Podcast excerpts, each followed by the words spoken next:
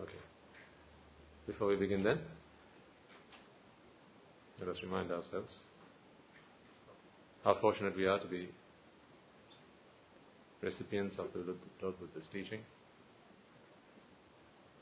This teaching that liberates us all, the truth and the only truth that exists, in the hope that we may be able to realize this truth, be full of insight,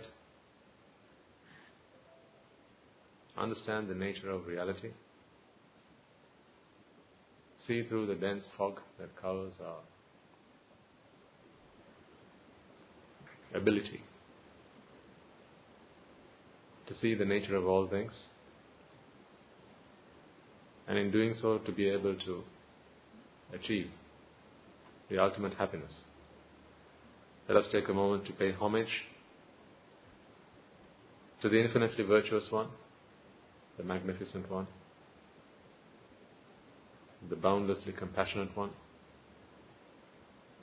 he who is the Deva of Devas, the Brahma of Brahmas, and greatest among all sentient beings. Let us take a moment to pay homage to the Supreme One.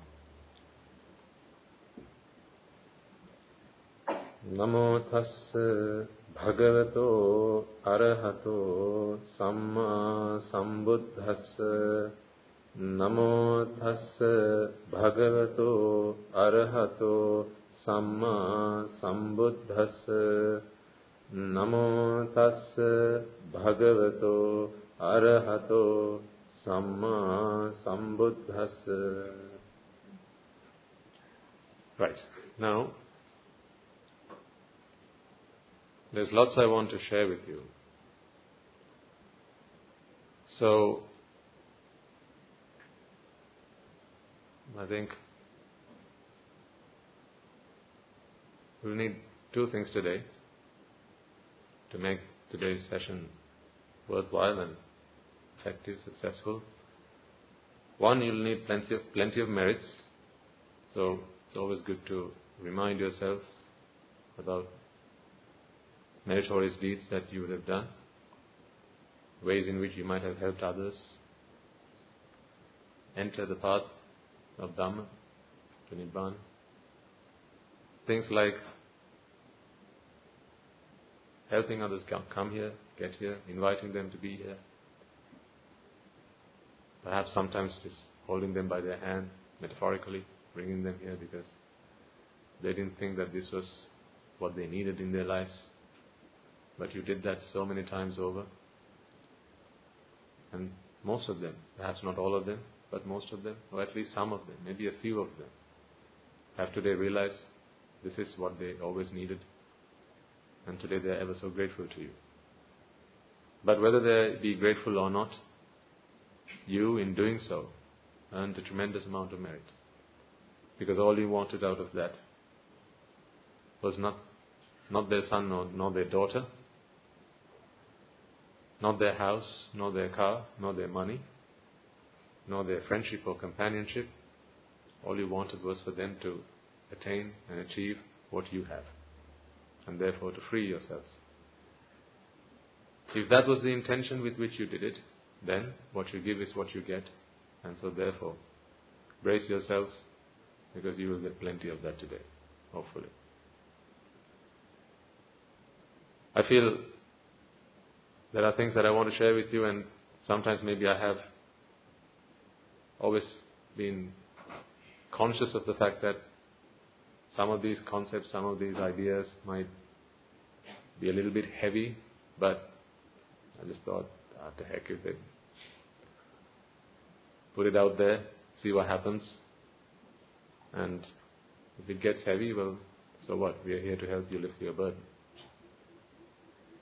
So, merits will help you today. Stay focused, stay alert, stay awake, all those good things you need to do in the sermon not just coming up and turning up and sitting down. You need to do all the above as well. And then you'll need to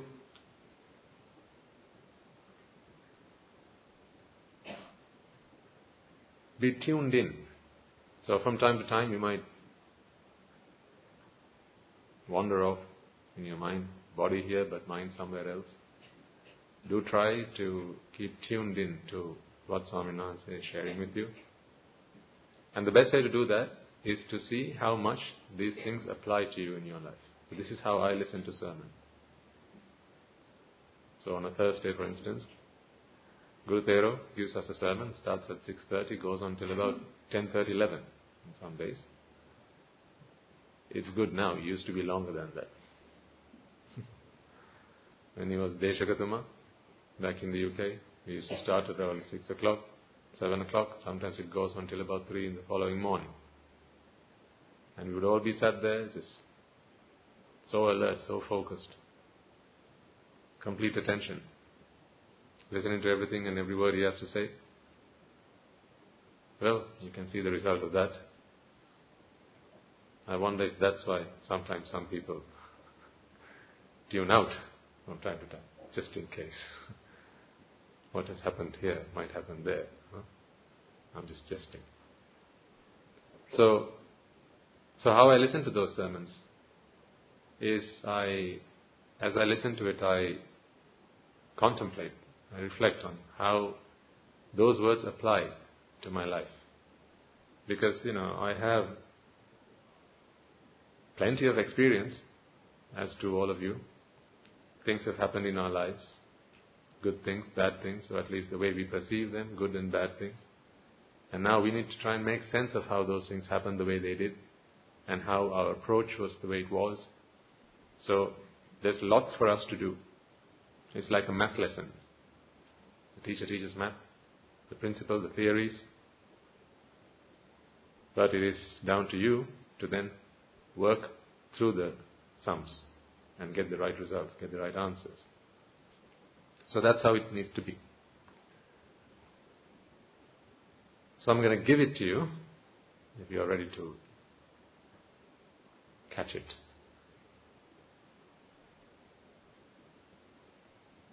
So I'm going to jump straight into the core of what I've been trying to share with you piecemeal a few weeks now. Last week was a good start to that. Last week we talked about my way. Hmm? There's a, a way that I want things to happen, a way that I want things to be done. I, there's a way that I want other people to be. And I asked you to do a bit of a homework. Do you remember? Three things I ask you to think about at home and see if you can spot the my ways in those situations. If there was a time where something upset you, something bothered you, then if you took a moment to figure out what is the my way here, then you would have realized that suffering is your own making. This Dhamma is liberating if nothing else. You know, we are always looking for answers to problems, aren't we? So we are happy when we find those answers because we know now we have a way out of them. This is what I'm trying to help you do. If what you've been doing all your life is what you continue to do, or at least if, you, if that's what you have continued to do throughout the rest of your lives, you'd forever have been looking for answers and forever have been looking for relief, relief from this burden. But now you're empowered because you realize that the answer lies within. It's just there with you. So, take those three examples. Take one of them, whichever one that you thought was probably the best among those examples, and see whether you could spot the my way in that. I needed things to be this way. It wasn't that way. And therefore, previously, perhaps you might have pointed your finger out and said, See, I asked them to do this, but they haven't done it. I asked my son to do this, he hasn't done it. I asked my husband to get the buy the groceries on the way home, and he didn't do it. I asked him to organize a party, but they haven't done it. I asked him to pay back the money that he borrowed from me, but he hasn't done it. I asked him to wash the dishes, but he, she hasn't done it. Hmm? These are things that you may have come across. So when those things happen, your previous reaction to those have, would have been finger out. You annoy me, you bother me, you harass me, you trouble me. So therefore, who has to change? The other party has to change. How successful were we in that? Getting the other party to change? You know, this is so silly that we take this approach because we forget for, it's almost like we switch off our brains completely. You know, we are so engrossed in that we forget to realize that the other party is going through the same emotions that we are. Isn't that right? All the times you ask someone else to change, just think for a moment. You asked them to change because you found it difficult for you to change, right? So what did you do? You asked the other person to change. Didn't you for a moment take, you know, just a modicum of intelligence didn't seep in to think, you know, well, if it's difficult for me to change, then perhaps it's difficult for the other person to change as well? No, it, it doesn't happen like that because when you're in the midst of that, all common sense goes out the window. Hmm? You can't, you, you don't, you're not able to think at that time. Because you're in this deep state of vexation that the only thing you can focus on at that moment in time is how do I get out of this? And there is a way. That's the funny thing about this. There is a way out of it, but you think it's outside. It's a trap. It's a fantastic trap. It's the perfect trap. Until and unless you understand these words, the doctrine, the Dhamma of the Buddha that he taught us, it is a perfect trap. This my way trap. So if you are able to identify these situations in which you recognize that there was this my way that you had set in those situations, then hopefully, first and foremost, you recognize that, ah, okay, so it's here that the change needs to happen. Only a fool would say, well, you see, you didn't do that because you didn't like it, so it's your way, go change it. You see where I'm coming from?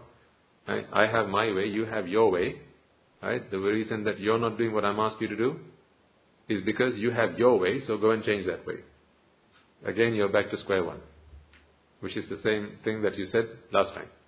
I don't want to change, so you change. So, if you are prepared, you know, this is only for people who are prepared to change. You can't be here and then also tell me, Swaminatha, how do I fix the world around me? You know, those things are uh, they, they should be mutually exclusive. If you if you want to change, if you want to be here and change the world outside, then you're in the wrong place or you're trying to do the wrong thing. Those who are here should be here for one thing and one thing alone. Let the world be as it is. I'm ready to change. Are you all ready to change? then you qualify to be here. If you are not ready to change, if you still think that the outside needs to change, then you shouldn't be here. Because here we teach you a different method. Right. Now take that one example that springs to mind. And we talked about my way. If you have now been able to recognize that there is this my way that you have set, and you are and you accept and acknowledge that this is the cause of your suffering, that alone is not going to free yourself. Because then I wouldn't have to teach you anything about anicca, dukkha or anatta. All I could, I could just say, well, it's your way, because you have set your way of doing things, so, you know, sort it out yourself. No, there's no sort it out yourself you need to do here. First, I need to show you where the problem is, and then I give you the medicine, and then you can go and apply it. So, you know, really, all you have to do is do as I say. You go to the doctor, the doctor gives you an ointment, but you also need to know where to apply it. Yeah? So, I'm saying you are the ones who know where to apply it. That's why I ask you to go and, you know, look around, look over your, on your body, look in the mirror and see where you have those rashes, where I'm going to give you the cream so you can apply it, the ointment. Okay? And if you have found them, Now let's talk through how you can actually apply it. Because it is your understanding of anicca which is going to loosen those screws. This is all. Ring a bell to everyone? What we talked about last week? I'm going to draw it on the board quickly. I said, imagine this is the process of the mind, and you have. So I, I, I thought about this as well, and then I developed it a little bit, developed it further. Instead of you, instead of thinking that you could unscrew these, imagine they could they could turn on this axis.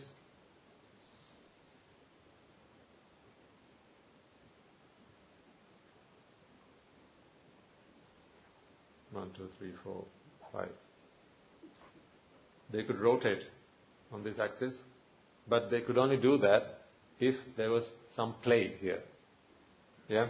If this was fixed, then you couldn't do that. So now, no matter if they are able to move on that point, then imagine it's something like this. Yeah? If they could move, then whenever an object comes through, what is it able to do?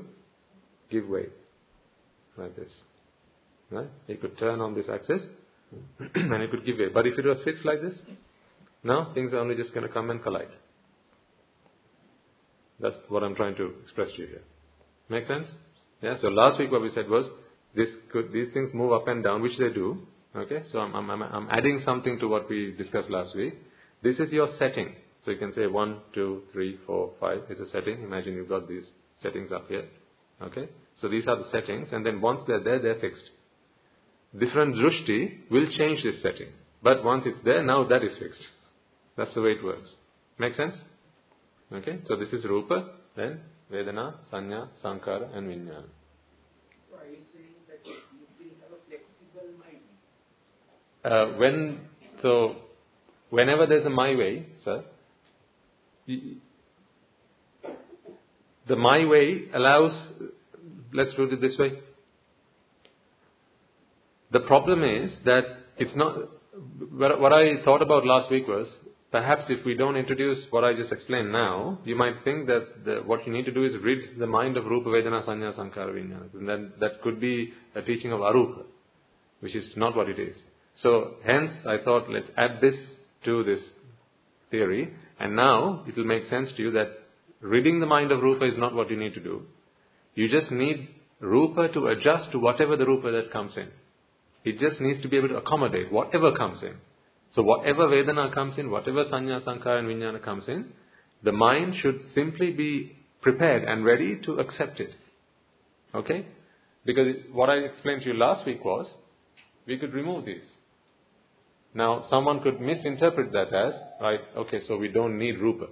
Get rid of Rupa. So you got to be very careful. That's what I thought Actually, a better explanation of that would be let the rupa be. And these rupas, they, these, these, uh, these stages of the process, they are free to move and they will always accommodate whatever comes in. So, now it doesn't matter what the shape was. In fact, last week, if you remember, I drew a, a square like this and then I said, if we wanted to get a different kind of shape, then all I could do was draw a longer box. But now, we don't need to do that. Any shape can go, whether that's a square, a rectangle, hmm, or a circle, provided that these screws move on their axis and allow those objects to move, now you don't have any problem. There's no friction. Make sense? However, what, what generally happens in the mind because of ignorance and attachment, I'll, I'll, I'll show you exactly what ignorance, attachment, right, wanting, these elements are in our example here, in our, uh, in our simile here. Okay? This fixedness, which prevents this, these screws from moving, and therefore allowing these objects to pass through, this fixedness is your um, is your wanting. Okay? Let's start with ignorance. Ignorance You know what ignorance is? Ignorance is, is, your, is your thinking that there's a particular shape, there's a particular way, this my way, which brings you pleasure, right? And that is what happiness is, that is what joy is. So therefore you expect it from the outside world. Now we know that ignorance is the ignorance of anicca, dukkha and anatta, right? That is what ignorance is. Ignorance is the ignorance of anicca, dukkha, and anatta. You could say that ignorance is ignorance of something worldly, but when we talk about the Dhamma and we talk about suffering, it is the ignorance of these three things. What is the ignorance of anicca? The ignorance of anicca is that all things are conditional. What you have in the world are conditional manifestations, not fixed things. That is why I brought the Scrabble bag along with me today again, just to remind you and take another example so that it will make sense. Okay? So we'll talk through a few examples so it's clear to you. All things in this world, they are manifestations of a process. Now, they may not make a whole lot of sense to you immediately, but hang in there. I'll explain all these things one step at a time. Let's take an object, for instance. I um, let's say we took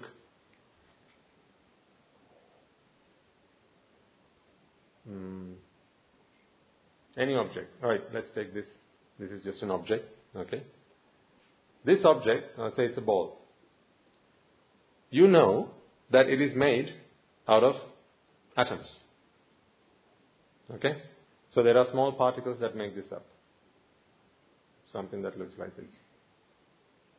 Now, this much science has figured. There's are small particles that make this up. Okay?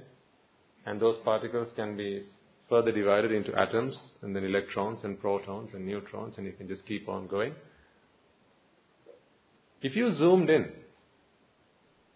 if you say put this under the electron microscope, or something stronger, what you'll begin to see, and this is the scientists now understand this, these, these concepts, that these are atoms which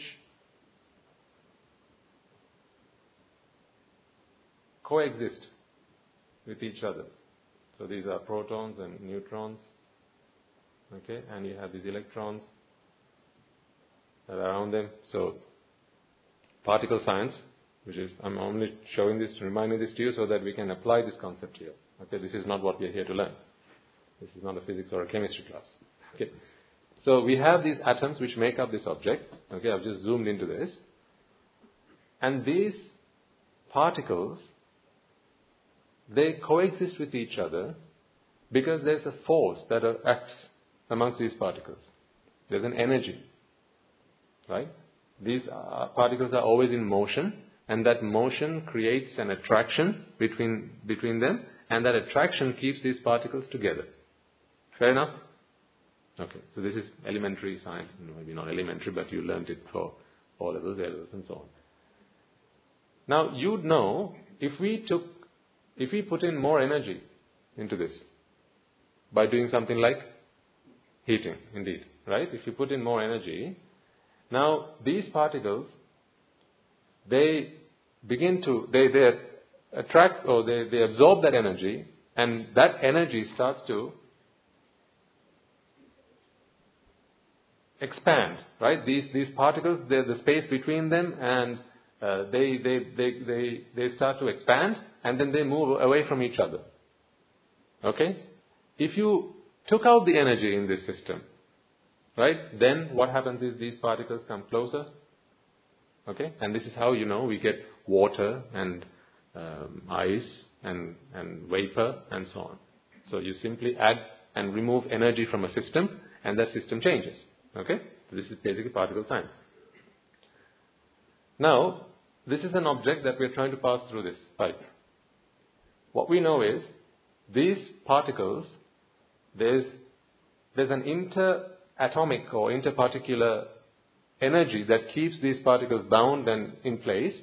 And what happens is, if these, these energies stop to, stop functioning, right? If those energies stop working, now you no longer have this object in this configuration. So really, it is thanks to this energy that these particles are together. And therefore you see this object. Does that make sense? Right? I'll explain that to you once again. There is an object which is made out of particles. There's an energy that acts between these particles that keeps it in that shape and in that configuration. You can take out energy from the system, you can put in energy to this system, and by doing that, this system changes. Okay, the shape changes, for instance. So it is the energy then that keeps this object in this shape. So if you take a block of ice and you heat it or just put it out in the sun, what happens? There are particles that make up that, that ice, that cube of ice, right? It absorbs the energy and now there's lots of energy and that energy pushes these elements apart, the, the water elements. It pushes them apart, the water particles, and therefore it goes from a state of solid to a liquid. And keep doing it further, it goes from liquid to a gas. Yeah? Now take the energy back out again, you can reverse that process. Now, what does that teach us? So, thanks to science, we can now understand something from that concept. I'm trying to, I'm trying to explain to you the concept of anicca. Okay? What we can understand from that is, it is energy that keeps these particles in place, in this shape, in perfect unison. It is this energy that does that. So, by changing this energy, we change what we see on the outside. Meaning, if energy keeps this, you know that these electrons keep flying around, you know, these atoms and so on, right? It's energy that keeps this, this whole thing together. And that keeping this thing together is a process. It's not a thing. It's a process. In fact, this here, ladies and gentlemen, is not an object. You'll be like, what? This here is a process. Are you happy and willing to accept that? Or we'll have to go back to Montessori again, right? Because we have to unlearn everything we've learned and relearn everything from the beginning. I have, I be, you know, behold a process. This is not an object. You see it as an object because it manifests as an object. What manifests as an object? There are particles that make this up, and there's an energy that works between these particles, and it's that energy which keeps these particles in motion and bound to each other. That's a process. You know, if you if two people held hands like this, and it is because of the, them holding hands that they stop each other from walking away or departing, right? Isn't this a process? See, there's always energy acting on this. So there's a process. This arm is pulling on this and this is pulling on that and, right, these two things, they're, they're held together. This is a process. Yeah? So this process is what keeps these two things together. In the same way, there are, there are a billion processes, all the, most likely the same, but there are a billion instances of these processes acting between these particles that keep this in this shape. What you see is an object because you don't see the energies that keep this object in this shape. Now, what does that teach us then? Nothing is fixed. Exactly. All things you see around you is a function of energy. So much so that you know that science at one point said this. Yeah, that energy is ultimately mass and mass is ultimately energy and you can convert between the two things, right? So it is really energy that keeps these substances together, the molecules, the particles together, and the particles themselves are also products of energy. We will cross that barrier a bit later. Okay? How is particle ultimately energy? But Einstein has already taught us that lesson. So we don't really need to dig much deeper to find the answers there. But at least if you know that there are particles and those particles are kept together through energy, now you understand that you can't simply study objects by studying particles. You need this concept and the understanding of energy to understand that these things are in this shape, in these configurations because of energy. So it's, an, it's a function of energy. If it's a function of energy, then you'll have to admit that this is a process. All objects are a manifestation of a multitude of processes which ultimately make visible to you this shape. So you see, now we want to put this through this tube. Okay? This object needs to now pass through this tube. This is what we want. If you understand the nature of this, what I've just explained to you, if your mind accepts and acknowledges and understands this concept, now the mind does not ex- expect a fixed entity. You no longer expect a fixed entity, but rather what you expect is a fluctuation of energy, transient, and therefore you're always willing and ready and prepared to see it change at any time. Because it's not a fixed object. I'll keep throwing examples at you until you get it. It's fine. Okay? And most of you will have been in Guru Thero's sermons, in the singular sermons and so on, so most of you will probably know and understand some of these ideas, but if not, it's perfectly fine. Let's take another example. Hopefully what you'll understand from this is that a product cannot be abstracted from its causes. An effect cannot be removed from its causes. Remember, let's go back to our childhood. Okay? When you were in nursery or preschool, we used to play Ring a Ring a Roses. Yeah? Did you all have a childhood? Good. Still there? What did we used to do? We stood in a circle. Hmm? So that was you, your best friend, your next best friend, people you really didn't like. So you made sure you stood right, as far away from them as possible. Right? And now you stand like this. Right? Each one extends their arm.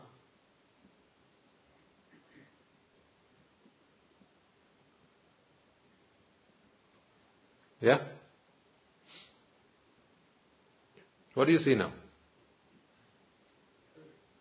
A circle. You see a circle, right? If they all let go, now they're just children standing, but to form and complete this circle, they must all extend their arms and hold each other. Yeah? That's what completes the circle. Now that the circle is formed, so now we have a circle. You see a circle here, right? Right? You see something like this. Okay? So now that we have the circle, they could all go home now, can't they?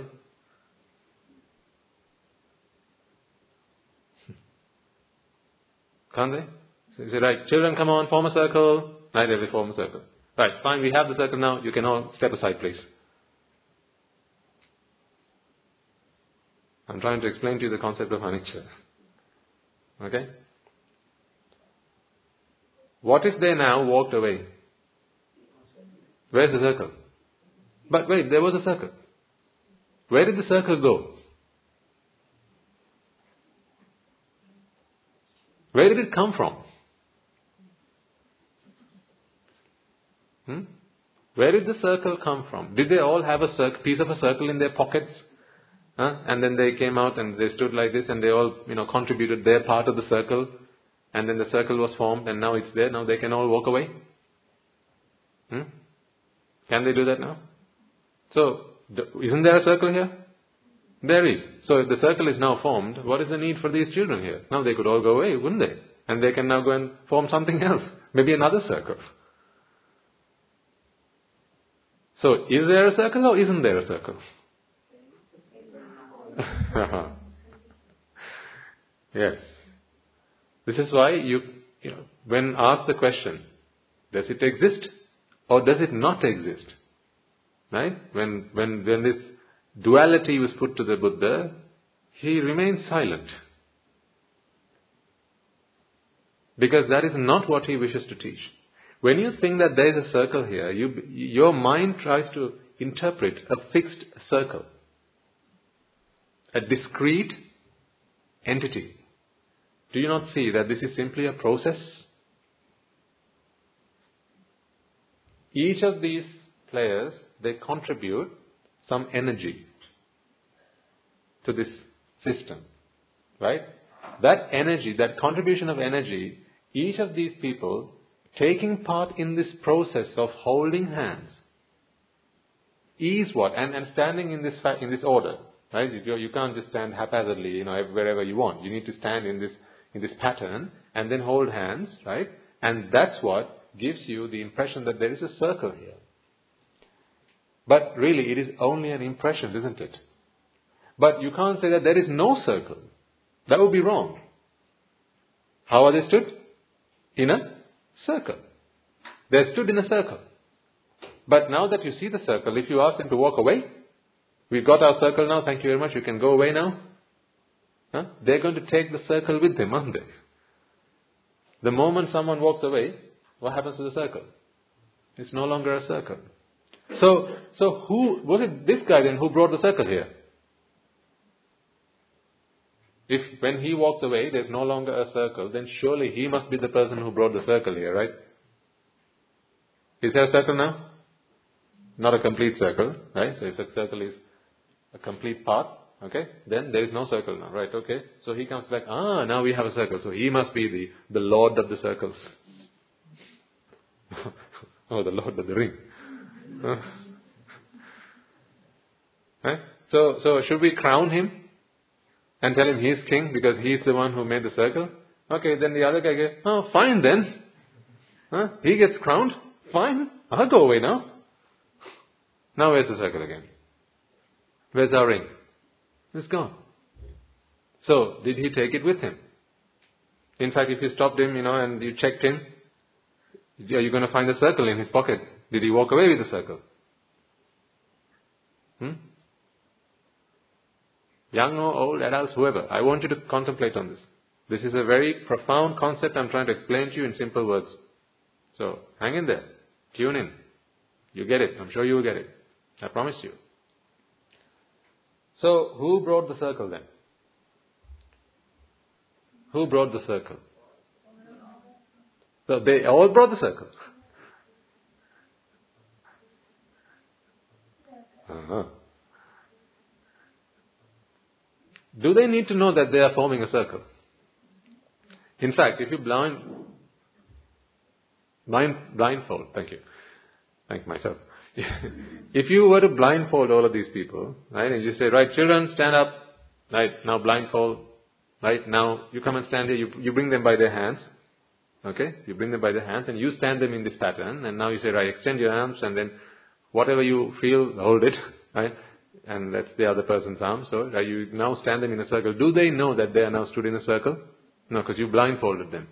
So do they need to know that they are forming a circle for a, for a circle to be here? No. So they don't need to know.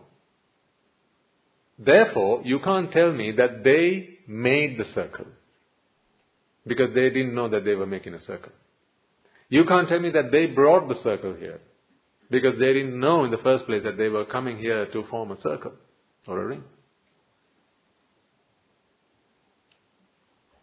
What you see here, this ring, is simply a manifestation. This is the concept of a manifestation. A manifestation is not an object, although you look at an object and you say that's a manifestation. I'm trying to explain, uh, you know, what I'm really trying to do is I'm trying to give you a, a good foundation so that when in future I say this is a manifestation, I want you to understand what I mean by a manifestation. It's not an object. Because I will tell you this is a manifestation. And you think, okay, all objects are manifestations. Yes, if you understood it in the way I intended for you to understand it. But this is an object. See? It's a hard, solid object. But then I say it's a manifestation. What does Swami Swaminathan mean when he says it's a manifestation? This is what I mean. There are the constituent parts of this. Each, either knowingly or unknowingly, contribute to the process that manifests this as what you see it. So this is not a fixed object. Does that make sense to all of you? Mostly unknowingly. Yeah, in fact, in fact, unknowingly. Your knowing of it has, has nothing to do with it. Your knowing it has nothing to do with it. Now, you know, you know how your bodies are formed, right? You know what you look like. Did you know that before it was looked like this? No. So you found out this is what you look like. Rather than you had a plan for how you want to look like and then you formed your body in this shape, right? You remember the first day you walked in front of the mirror? Right? And you oh, thought, what a mess. is this the best God could do? Huh? So you didn't need to know what a human being, a, a man or a woman needs to look like. It was there and then you got to know. That is because I and the object come first, knowing or the consciousness to know comes later. One is Pure Jata, the other is Pache Jata. If that just went all over your head, don't worry. We'll come back to that later. So knowing has no, you don't need knowing in this world. Although, you know, the whole world now is stood on this pedestal of knowledge and knowledge seems to be everything and all things and everything. You know, knowledge is just overrated. You don't need knowledge for all this. You just need the principle of cause and effect. Whether you know it or not, the principle of cause and effect is what is in action. Let me come back to this. I just want you to get this into your heads. Make sure you understand what I'm trying to explain to you here. What do I mean by a manifestation? If any one of these children would walk away, you no longer see a ring. But that does not mean that it was they who brought the ring here. There was no ring to bring here. Was there? There was no ring to bring here and there's no ring to take away from here. The ring is simply a manifestation of all of the energies, of all of the processes that you see here. This are the causes. So really what you see here is an effect of a multitude of causes. Each of these causes contribute to this effect. It's an effect. Let me give you another example. So we talk examples until you really get this concept. And then we talk about what happens here. Um, when you listen to music, okay, let's say uh, music that has lots of different instruments, or say a, a mix of mix of beats, right? So, for instance, you might have, um, say this is this is one beat, okay.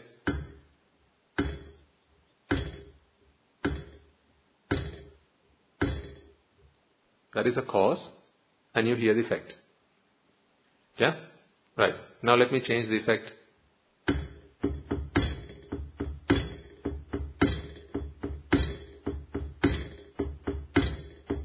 Let me separate the causes again. That was one cause on its own.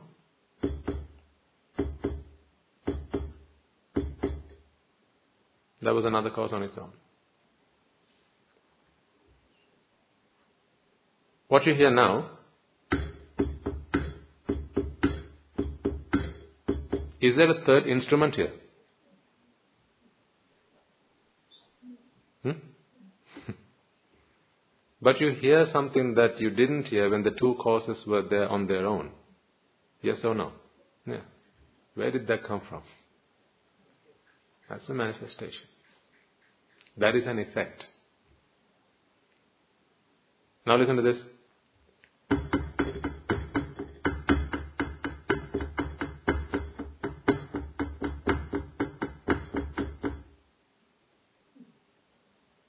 That's another manifestation. Because now the two causes have changed. So really, what you observe and interpret, perceive as a product or an effect is simply a change in the causes. What was previously is now To change the effect, what did you do? Did you bring in another instrument? No. You just changed the causes. And now those causes contribute.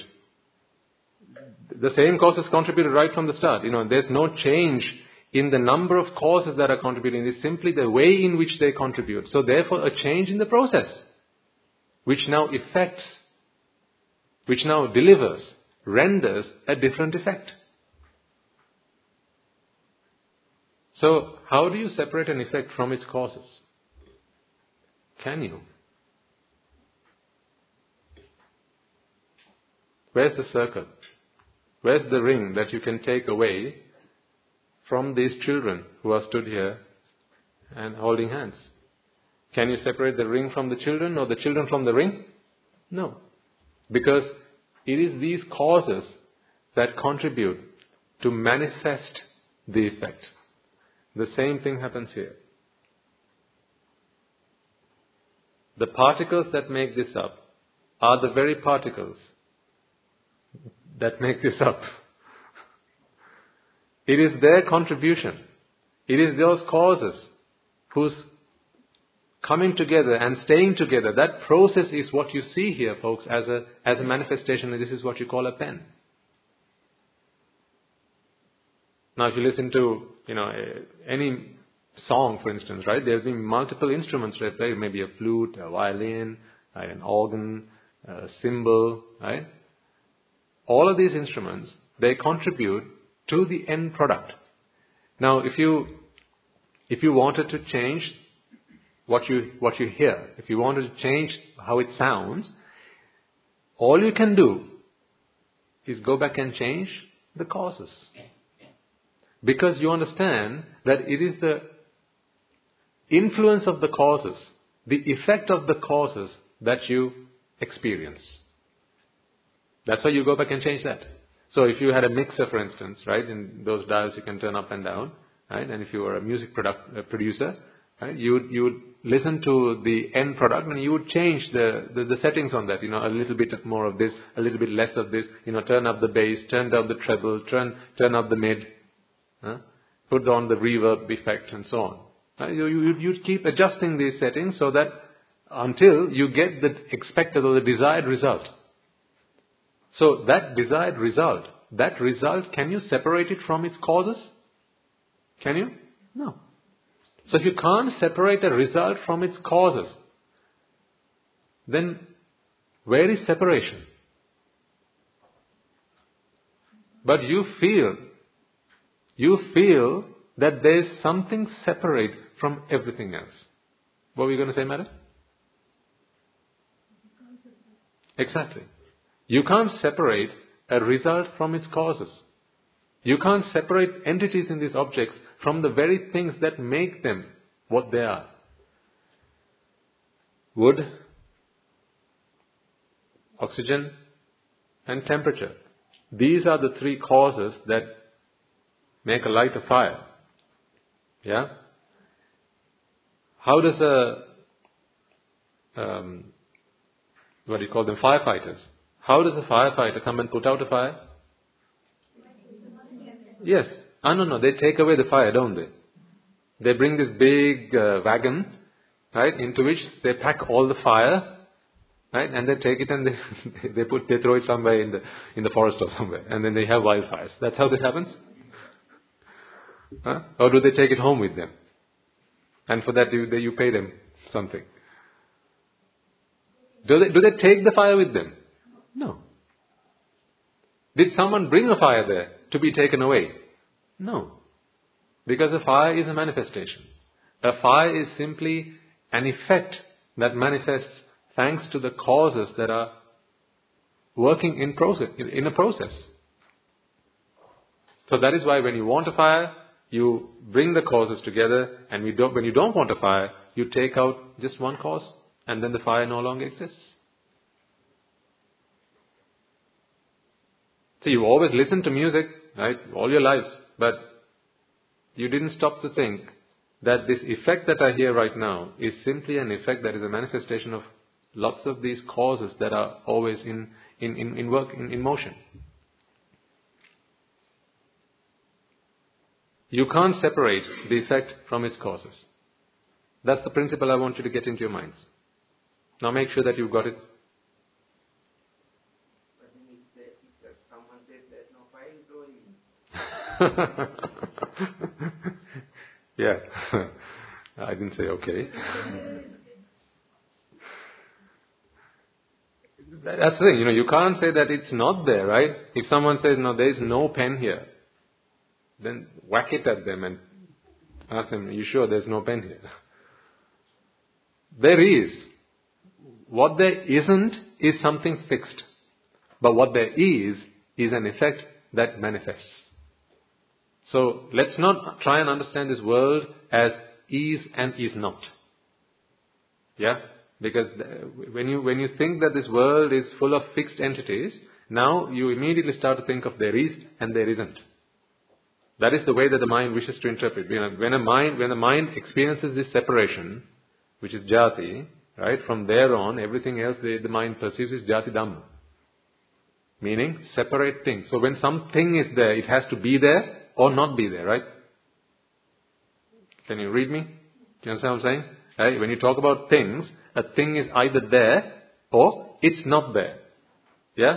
But that's the reason you talk in those words, in in, in, in the language, is because you feel that there is a there is a thing there. It's not a thing, it's a process. That's what I'm trying to get across to you. When it's a process, you cannot say it's there now. Because it's always in the making. It's always in the making. Like, you know, a fountain, for instance. Right? A fountain is simply water being spurted up, right? And then it, it falls, right? So this is a process, isn't it? Would it be reasonable and sensible to say that is a fountain and think of it as a fixed object? When there's a power cut, where's the fountain? Did, did the electricity board come and take the fountain with them? Is that why you ring them? Give me back my fountain. And they say, what fountain? We never, we never took any fountain. Huh? When you went to the shop, right, to, to buy this, I don't know how you make a fountain, like a motor or something, right?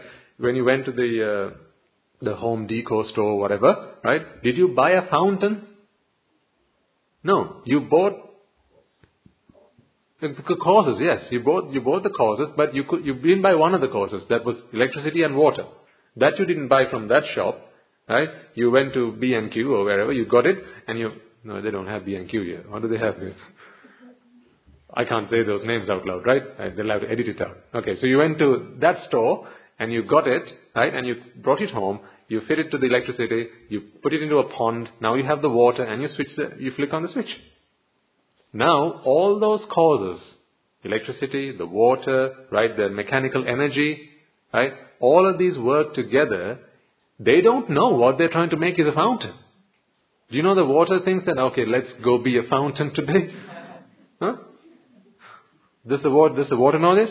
No. Does the electricity come in through those wires think, right, let's all go and make a fountain today? No. They don't know that. In fact, the motor that you brought home to make this fountain, it doesn't know that it's, it's, it's been brought to make a fountain. Only you and I know that. Because we have these things called drushti. It is through drushti we, we interpret the world. But interpretations don't need to exist in particles. They don't need to exist in this world. Interpretation is simply something we use for our convenience. That's what interpretation is needed for. And then when you misinterpret something, then you make suffering. When you correctly interpret something, you just understand how things work. That's the only difference. You know, put it really plainly and simply, when you misinterpret something, you create suffering. When you simply interpret something the way it is, you don't create suffering, you just understand how the world is. That is what Vedana, Sanya, Sankhara and Vijnana. So, did you bring a fountain? No. You, you couldn't see, like, you know, bring that object, that the, the motor home and, you know, keep it in your living room and then, you know, expect a fountain to appear out of nowhere. Because you didn't bring a fountain. But on the picture of the box that it was packed in, it had a picture of a fountain, right? Yeah? So, could you expect that in the box they have a fountain? Huh? Because they have a picture of it. So you bring it home, open the box, where's the fountain? It doesn't work like that. What they're saying is, here's one of the causes. That's what you that's what you paid for. Here's one of the causes so that you could take this course which you didn't have at home and you couldn't make it at home. So I'm going to, we've sold you this course, take it home and manifest the fountain. Sir? So you, you all the components, Yes. components. But uh, if you don't put it in a correct way, the fountain doesn't appear. Absolutely. Yes. Ah, very good question. Shall we come to that point a little bit later? Because what you're asking requires me to explain a little, a few more things. Okay? But park it. In case I forget, you can ask me that question again. So, we were talking about manifestation, right? These are the, the, the constituent elements, the components, right? They, they contribute, they, they contribute to a, this process which brings this effect, which manifests that. Yeah? So, the fountain is, is, a, is a good example of that. Uh, let's take another one. Um, say, um, say friendship. That's another good example. Friendship. Okay, two people, they are friends, they, they, they, they do things together, they go out together, they, you know, they live together, they're happy together. Can you keep, can you keep friendship but without the friends? As in, you know, these two people, they're friends. Hmm? Friendship is simply the product of what they contribute to each other, right? So this guy puts in something, this guy puts in something, and in this middle, in the middle, you have this thing called friendship. So they are both contributing to that. So you can't have this guy walk away and still have friendship. Because friendship is not something he brought. Friendship is not something he brought either. It is together they contribute, but something that didn't exist until these two people came together now all of a sudden exists. But it wasn't in their pocket. So he didn't have friendship on his own, did he? Do you understand what I'm trying to say, explain to you here? Something that they didn't have on their own, when they came together, it just appeared magically out of nowhere. You can't even call him a friend until these two people meet each other. You know, he's just a man. He's maybe a woman, whatever. Right? Until they meet each other, you can't say they are friends. But the moment they come together, now they talk amongst themselves, they share something, and now you say these are their friends. And now they have this something, this something beautiful called a friendship. It was, where did it come from? Did he bring it? Did they bring it? No. When the two of them came together, did someone else come and say, oh, here's your friendship, you forgot to take it when you went left home, and they brought it? No. It is a manifestation. You say this, they are a couple, for instance. How does a couple form? Hmm? Does this person have half a couple? Do they have half a couple? No. But when the two of them come together, now there's a couple. Fact, someone say one person losing a limb could affect the friendship. Yeah, absolutely. Yeah, Because one, of the causes is of that person is the limb. yeah. Has has a full full body, right? Yeah, because you know there are there are multi, multiple causes, there are multiple reasons why this person might wish to form a friendship with another person. Yeah, maybe it's the way they look, maybe it's the way they talk, maybe you know it's the way they dress, whatever, right? But neither of them brought in a portion of friendship and added to a bottle or a, you know a, a, a, you know something, and then all of a sudden you, they both look, ah, yeah, we get friendship now. It's not a portion that you can cook. That's not how it works. But something that didn't exist when they were separate formed in their union. Uh, an example Guru Thero always uses in his examples is uh, sodium and chlorine. Yeah? If you took this into your kitchen, you had better wear some protective equipment. Yeah, when it comes into contact with water, lots of damage can happen. And this, it's corrosive. Right? So you would never have this, you would never consume this, and neither would you do that. But when the two of them are put together, now you have something very harmless. And something that is indispensable. You can't do without it. Yeah, food doesn't taste good without this or this. Which one?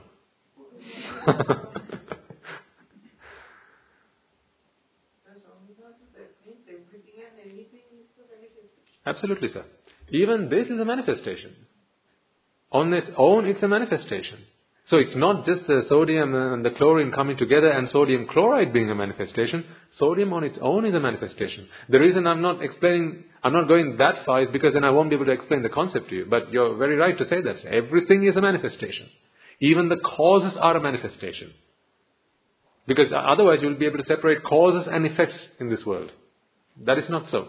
Every cause is a manifestation. Every cause is an effect, which in turn is a cause is an effect, and a cause again and then an effect, and so on. So the reason that you are there like that is because there's a butterfly flapping its wings somewhere in Hawaii. Because that is a cause that's contributing to this manifestation. This whole world is interconnected. Everything is interconnected. Everything and anything. They're all interconnected. You're starting to experience this when people engage in, you know, activities that destruct the world. In our eyes, it's a destruction. Now, this might answer in some way the question that the gentleman asked earlier. In our eyes, that is destruction, deforestation, for instance, right? Uh, harming, polluting the environment.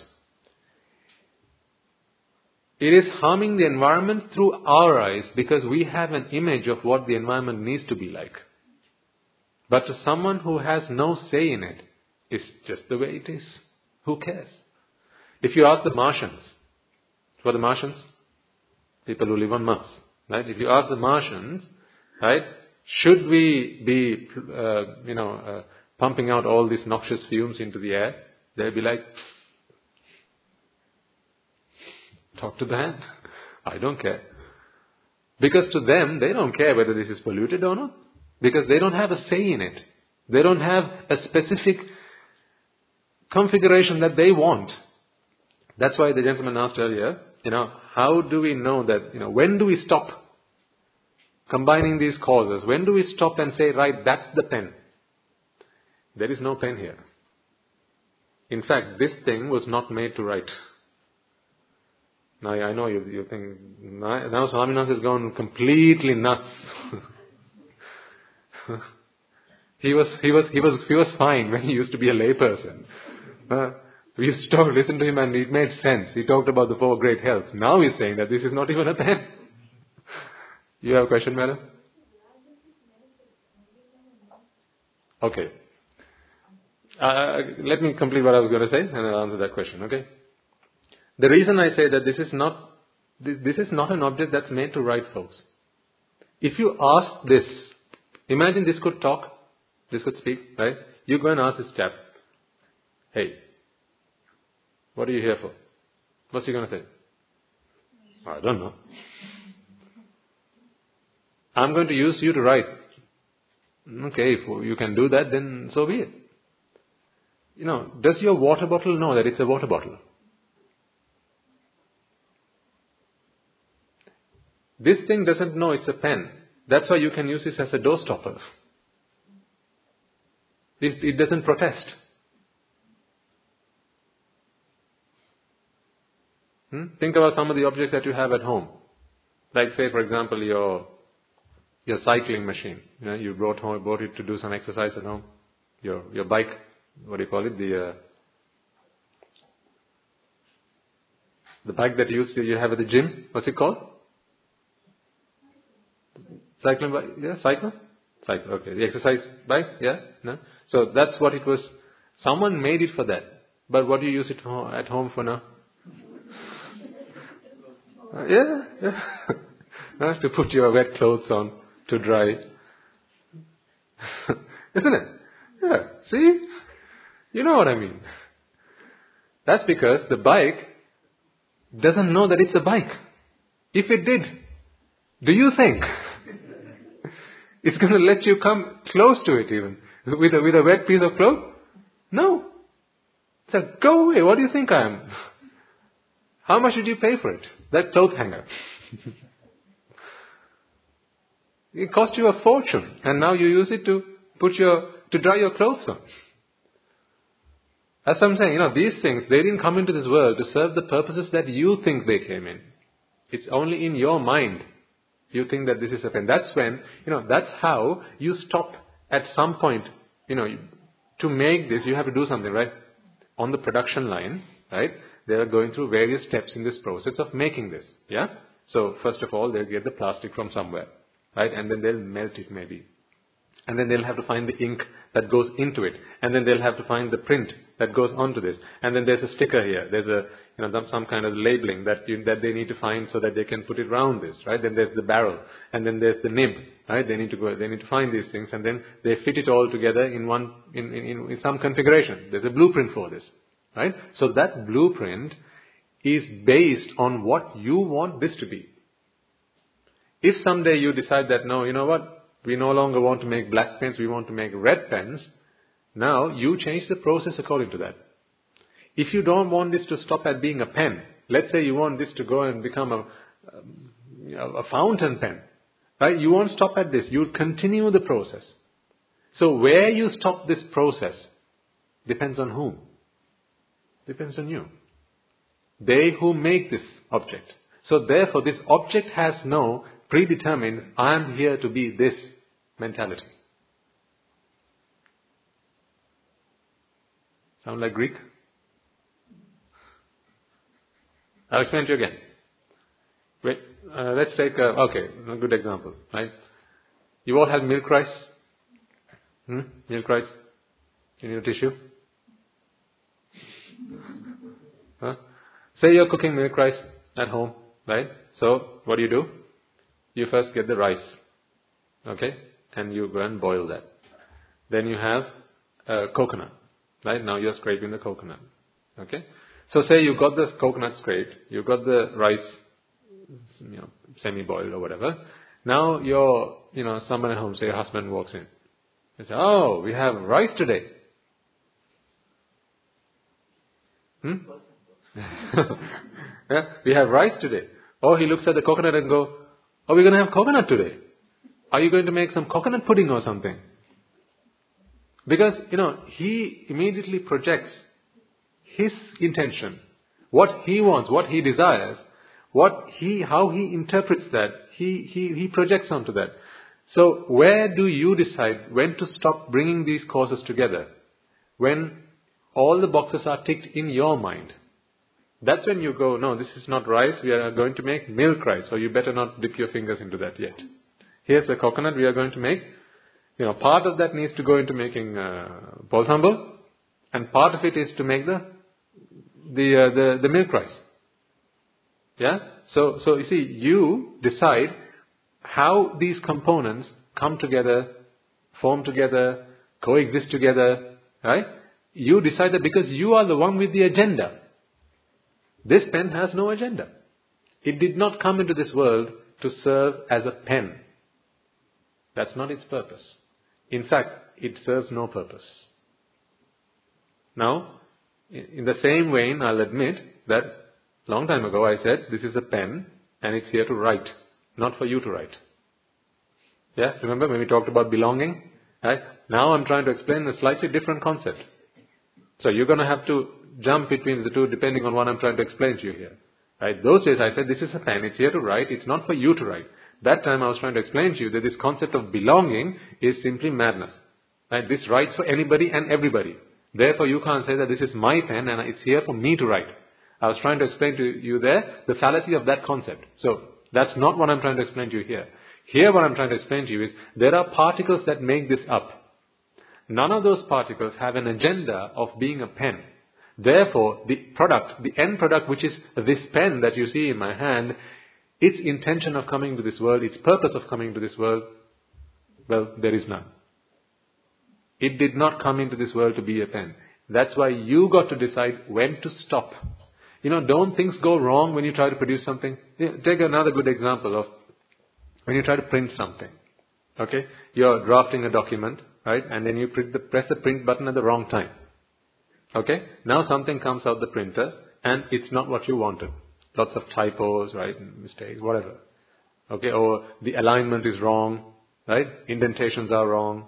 Yeah? So now you think, ah, I shouldn't have pressed the print button. I was just a bit too quick to press the print button. Did the printer know that? Did Word know that? No.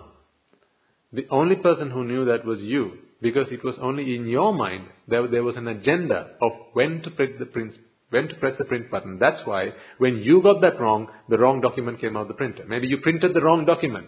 Is the printer going to say, no, that's not what you wanted to print, mister? It's the other one. Is the printer going to tell you that? No, because the printer is not here to print. It's just there. These are just objects. The way that they work together, you decided for them. Because that is why when the same plastic goes into a manufacturing plant, okay, part of that come out as a pen. Another part come out as a bottle. Another part comes out as a chair. Right? The same manufacturing plant can make all these different objects, but it's the same plastic that went in. The same, the same raw materials went in, and it comes out as different things. Therefore, you, you're going to have to uh, agree that the raw materials did not have, I was, I am going to be so and so. It was the agenda that the manufacturer, the producer had, which he or she then manifested into the product that, they, that you get at the end. This is the concept of manifestation. So now,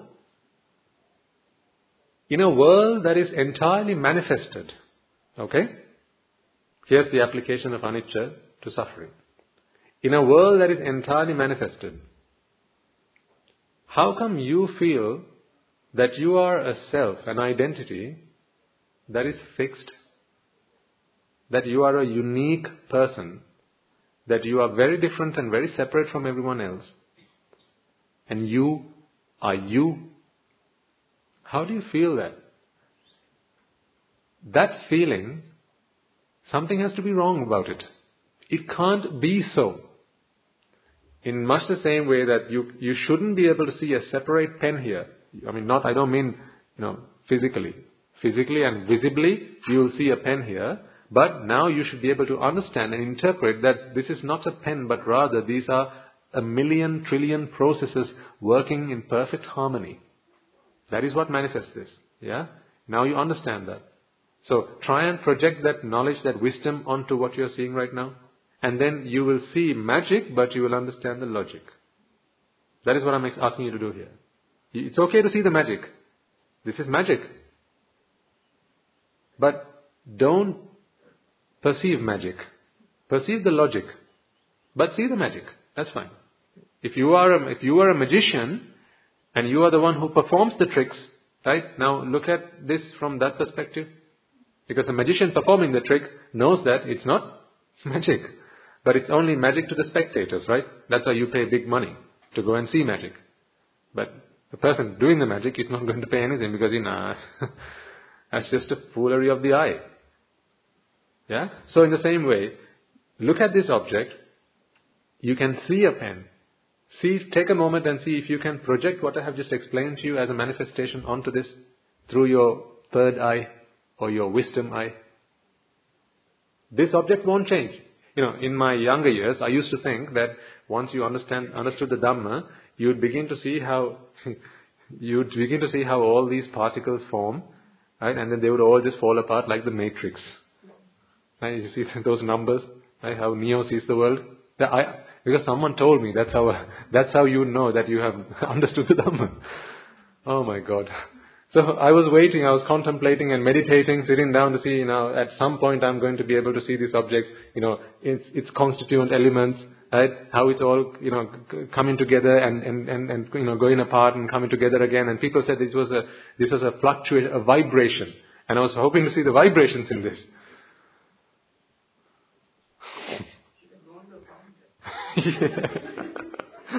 I think they would have taken me if I'd stayed longer. they did. They took me to the fountain of knowledge, of wisdom. So Guru Handra came into my life. Right? So, so you see, look at this, but see if you can project the wisdom that you now have, this manifestation, uh, through your mind's eye, see if you can interpret this as simply a series, a bundle, a collection of forces, energies that keep particles together Those particles themselves are also manifestations, right? Like the gentleman said earlier. They're also manifestations. But see if you can project that knowledge, that wisdom onto this. Now you'll begin to see that this being like this is a magic. You know, this is the, the fact that this is this is here like this in this way. When there are so many forces in action, when there's heat, when there's cool, and there's you know all the other forces acting around, the fact that this being like this is a miracle. Well, it's not really, but you know, from one perspective, you could think, well, you know, just the fact that all these causes are like this in one nice, neat package and nothing's changing about it, you know, that seems to be a miracle. See if you can project that, that wisdom onto this. Hmm? Then you begin to understand that, ah, okay, although this looks like a static object, inside it's just uh, not really inside. The whole thing is just a, it's just a dynamic bundle of energies and, and, and forces, right? All interacting, yeah, all interacting on each other. That's what's going on here. So this is the, this is the nature. This is why we say this is anicca. This has the characteristic of anicca. The eagle-eyed among you might actually catch me and ask me the question, but then Swami said, could you say that this is anicca? yeah. You know, at the moment we start talking about this concept, I can no longer talk about these objects. So I couldn't tell you that this was anicca. Because the moment you say this, you've already fixed it. Yeah? So that's like saying something fixed is not fixed. That makes no sense. That is why all I can tell you folks is, I present to you processes. I present to you interaction of energies. I can't tell you this is a pen. But do we stop calling this a pen from today? No, because we live in a conventional world. Yeah? So in a conventional world, we use convention to communicate, to understand, and to live a comfortable life. So you don't need to now stop referring to this as a pen, right? Or just call, can you please pass me that bundle of energies? Who knows what people will pass you. Right? So we simply call it and refer to them by their accepted and conventional names. That's why Nibbana is simply a realization of the mind. We don't, we don't try to enact our realization when we interact with others. On the outside, you shouldn't be able to tell a Rahatan Mahanse. You shouldn't be able to tell a Rahatan Mahanse from the outside. Who knows? Perhaps some of you are Rahats. Or maybe almost. Who knows? Because that's not something I should be able to tell from the outside. It's simply a state of mind. The mind which understands and interprets and perceives the way the world really is. The way that the world is rupa, vedana, sanya, Sankhara and vijnana, coming back here, and that they are all anicca. I explained to you about rupa because this is the easiest one to explain to you. Because rupa I can hold in my hand, right? And say, this is anicca. Well, what about vedana then? The problem is Vedana is I can't, I can't bring you something and show you. See, see, Vedana is anicca. That's the difficult part of it. But if you, if you look at most of the teachings in the Tripitaka, right, when a monk, when, a, when the Buddha would come, come face to face with a, with a, with a monk, he, you know, he would say, uh, he would give a very short discourse. The Buddha would say, Mahana, or Bhikkhu, right, monk. Rupa is anicca. Do you understand that? Or the I is anicca. And the monk says, yes, I understood it, sir. What else do you understand then? Vedana is also anicca. Sanya is also anicca. Sankhara is also anicca. And Vijnana is also anicca. Excellent, you've got it. Now go and practice. that was it. Because it's easier to explain the concept of rupa, being anicca, you know, even to someone who is, you know, who, who's not, you know, super wise, you can still uh, explain the concept of anicca through a rupa because, you know, it's a material thing. Yeah?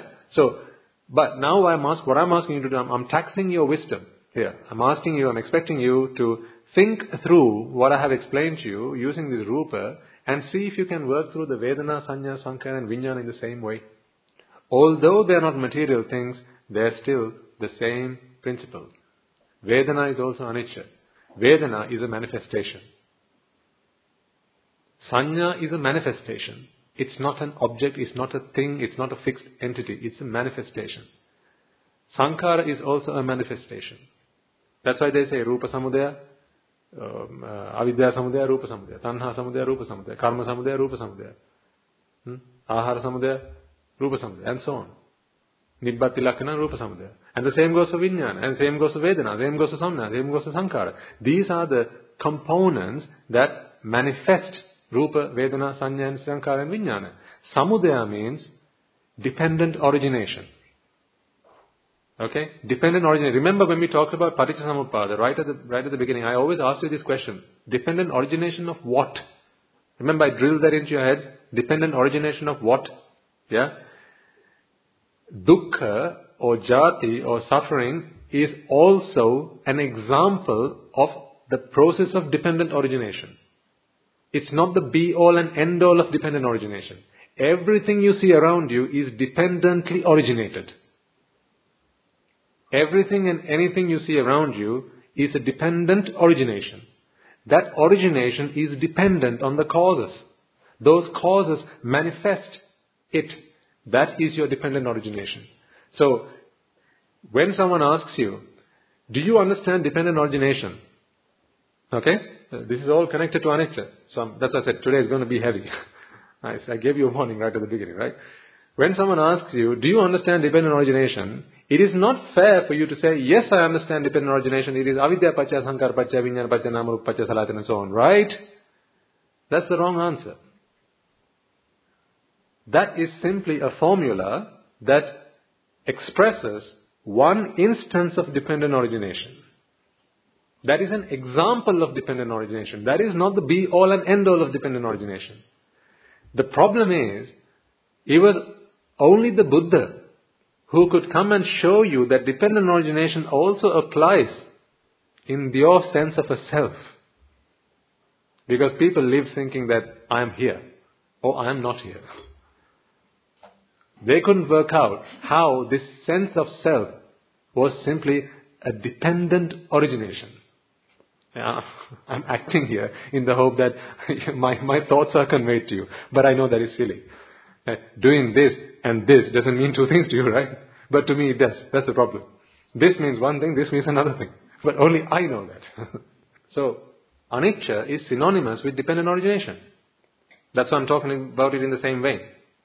Anicca is synonymous with dependent origination. If someone asks you what is anicca, you can answer dependent origination. Someone asks you what is dependent origination, you can answer anicca. So, so this dependent origination principle, it's always been there. Even before the Buddha came into this world and taught about how dukkha is a dependent origination. See, this is what the Buddha comes in this world to do. To teach us that dukkha is a dependent origination. Okay? Because the principle of dependent origination now, I'm not going to say that the principle of dependent origination is all in, you know, in its entirety existed before the Buddha, right? Because until such time as the Buddha, the, the advent of the Buddha and he started to preach about this dependent origination, this nature of anicca, people thought that things exist or that they didn't exist. It was one or the other, right? They said this pen is here, this pen is not here. Which is what we talked about earlier. It's wrong to say that this pen is not here. It's like saying this circle isn't here. Say this, this, world, this world is bipartisan. Some will come and say, it's there. Others will say, it's not there. The world is split in these two uh, ideas of thinking. But what we learn through the lens of Buddhism is, dependently, a ring originates. So the ring will only be there or the ring will only manifest provided the dependent causes continue to be there. That is dependent origination.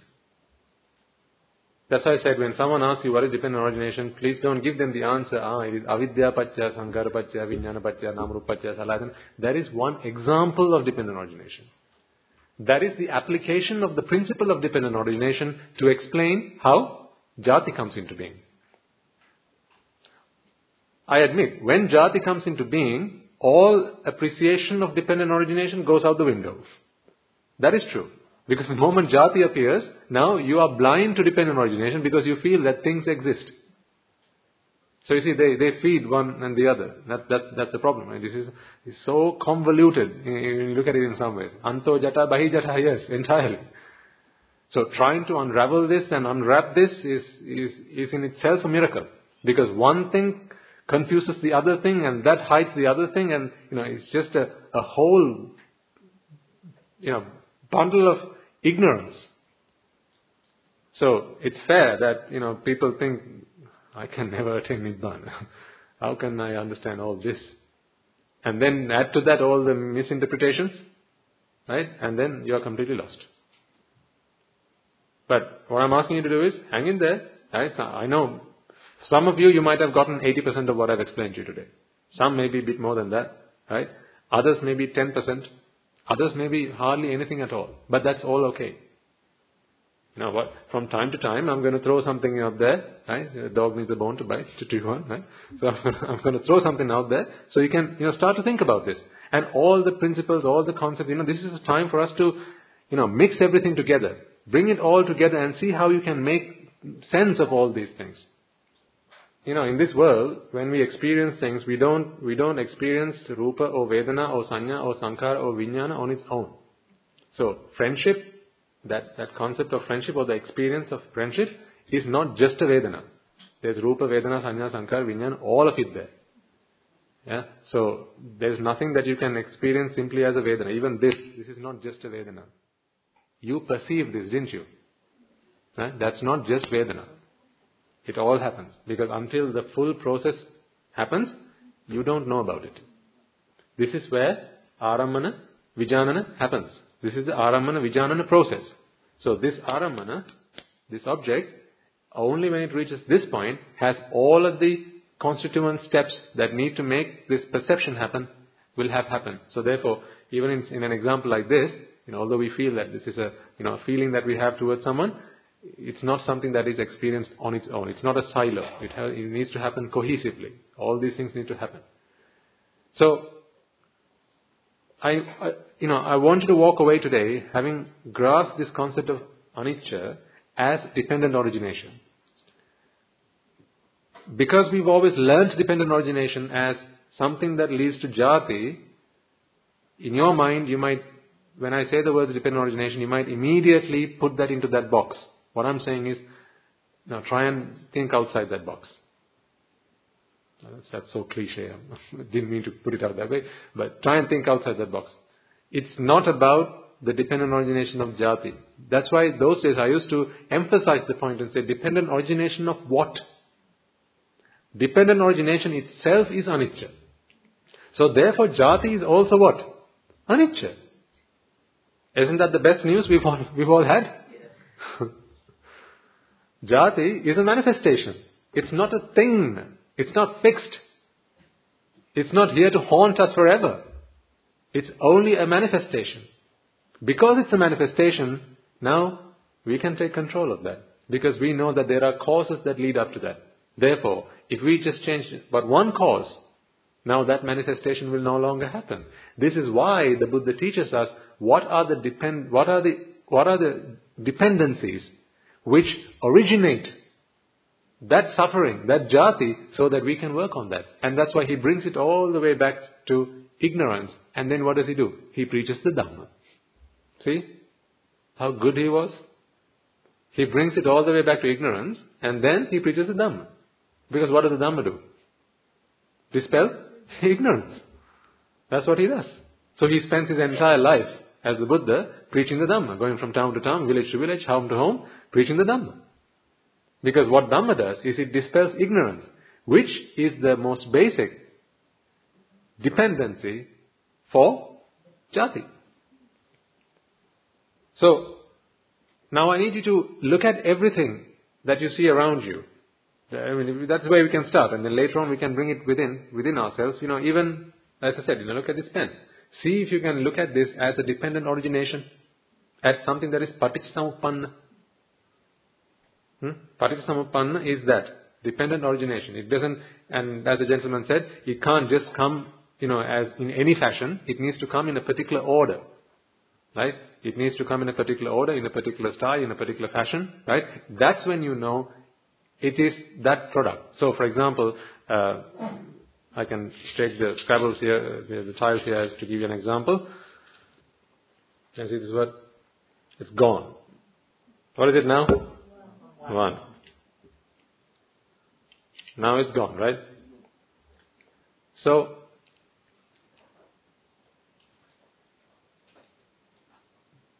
how do we know when to stop putting those letters up? Do you think this letter, this tile, was invented to make this word? Hmm? If it was the case, then we would be able to make only a very few words using all these tiles. But by now, ev- almost every word in the English alphabet, in the, sorry, in the English lexicon, would probably have been made, with the exception, of course, of you know you can't make very long words, right? But at least 70, 80 percent of all the words in the English uh, language would have been played on a Scrabble board. Yeah, that's because none of these tiles came into this word world to make a specific word. So who has the agenda for this tile? The player. Isn't it? It's the player who has the agenda. So that's how you know to, that's why I can't tell which word you're going to play until you've played it and said, that's it, I'm done, over to you. So that's, that's what I'm trying to say. This pen didn't come into this world to be a pen. That's my point. I'm trying to express the same idea here. These tiles didn't come into this world to make this word. In fact, they didn't even come into this world to be played as Scrabble. You know, this is just a bit of plastic. If you looked at these, at the atoms that make this up, they ask, those atoms will tell you, I didn't know that you were going to make me into plastic. I don't even know that. The protons will say, I don't know that I am part of an atom. The neutrons will say that I don't know I'm sitting next to a proton. The electrons will say, I don't know that I'm, I'm swirling around, a, around an atom or a nucleus. I don't know that. Because that knowledge is not something that things need for them to happen, for them to occur and for them to operate in this world.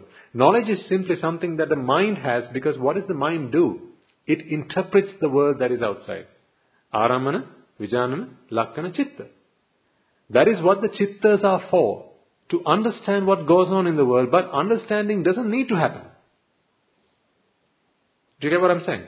Understanding doesn't need to happen for the world to happen. Understanding is a separate process. It's like a bystander. You know, they could play a game, a game of soccer, right? People play. Right? You don't need the spectators for the game to be played. That's an audience.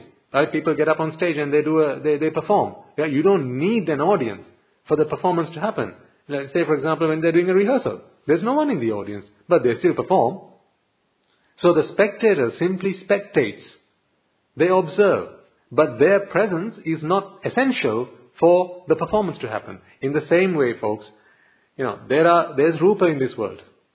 Rupas, they work, they form, there's energy in this world, and they do what they do. You don't need to know what happens. Knowing is simply, it's a, it's, it's an auxiliary post process. It is not part of the main process. So, what I'm trying to explain to you here is, do you, do you see anicca here? Don't you see the dependent origination? Hmm? Right now, what has been originated is the word gone. Okay? That is what has been originated. Do you see how it's dependent? It's dependent on this, it's dependent on this, it's dependent on this, it's dependent on this. Is it this letter that brought the word gone here? Well, then is it this letter? Is it the next one? No. Is it any of these letters? No. It's there coming together. But does this letter know that it's part of gone? Does this one know? What I mean by does it know, I don't mean, you know, does it have a mind? It clearly you'll say, no, it doesn't have a mind, so I mean, are you mad? How is it going to know? That's not what I'm saying. Does this may have an agenda that it's here to form, form the word gone? Does it need to have an agenda? No, because when manifest, when we talk about manifestation, those things don't know what they're here to do.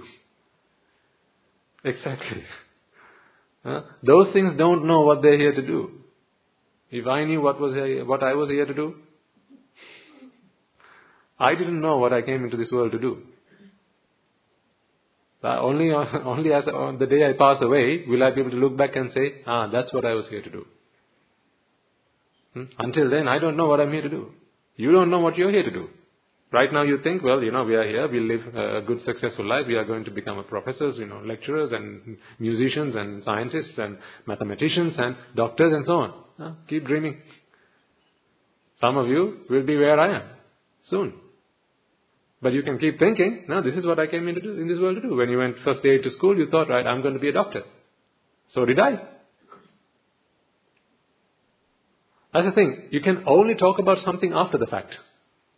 That is how, how primitive knowledge is. I'm giving you shed loads here. I don't know if you're catching all of it. Because I can only express to you in sentences, right? And sentences are only a few words. But you can change the environment for the courses to be different. Absolutely, sir. Yeah, yeah, which is what we, we do here, right? But what I'm saying is, knowledge is simply an after fact. Uh, and, you know, it's, it's, an, it's, an, it's after the fact. Because knowledge always comes after the object. That is what Vijnana is. It always comes after the object. So we can only talk about what has happened. We can, as the gentleman said, you know, what, can't we change it? Yes, even then you're talking about what has happened.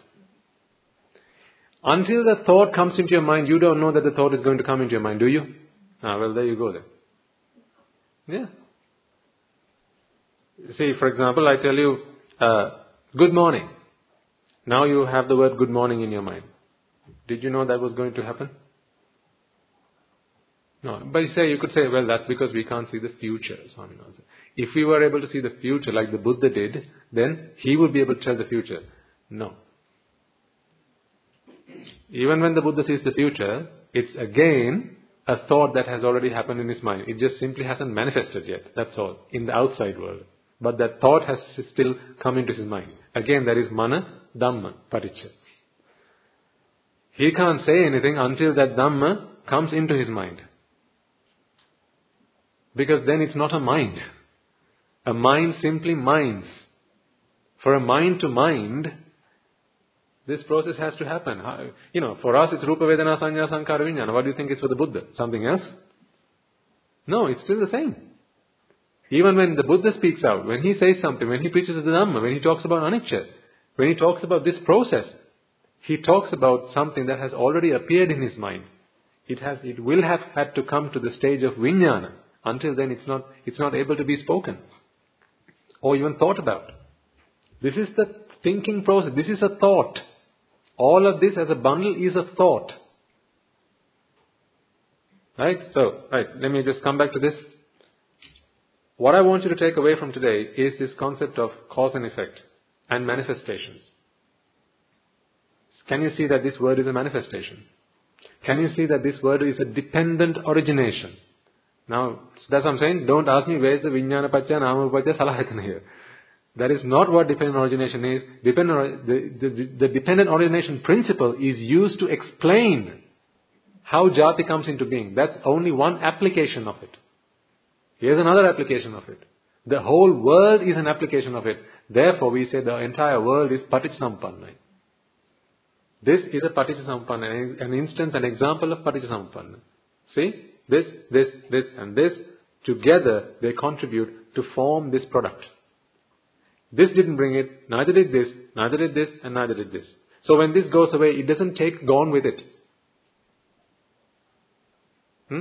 It didn't take gone with it. That's why I can remove this G and put in another G and it's still gone again. Isn't that right?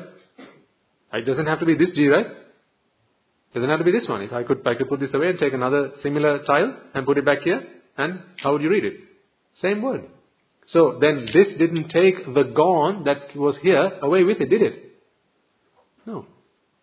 I'm trying to explain something very abstract, and that's why it sounds like gobbledygook sometimes, but I hope you're in sync with what I'm trying to explain to you here. Do you understand now the concept of anicca?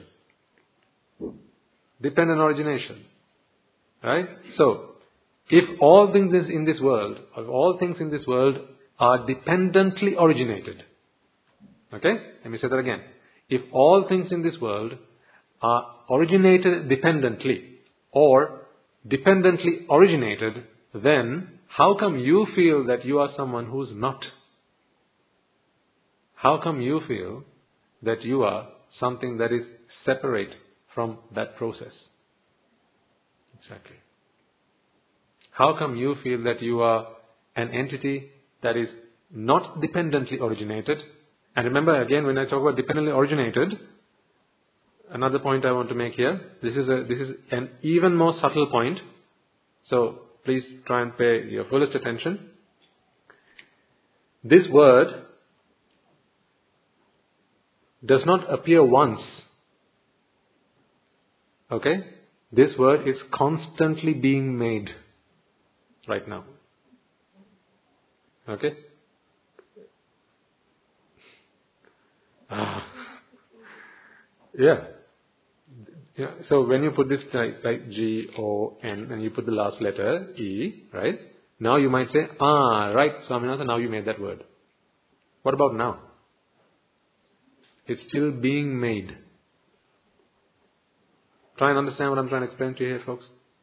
Now, some will get this, some will grasp this just like that, others will take a little time. So that's why I'm, I'm, I'm going over it a few times. So everyone gets a chance to, to, uh, to understand this. This word is being made every moment. You don't see me putting these letters here, yes, but I only put that here just to, you know, so that those letters could appear in that sequence, right? But even as I, after I have laid them out like this, on this rack, every moment this word is being made. Right now, and now, and now, and now, and now. That's why at any moment I can take one away. Now it's not being made. See? Yeah? Because if it was made and fixed, now I can't change it. It matters not what letters I take away from it. But it's always being made. That's why when I take this away, now another word is being made. It's being made, always, constantly being made. Right now. So this instance of ONE was not the previous instance of ONE.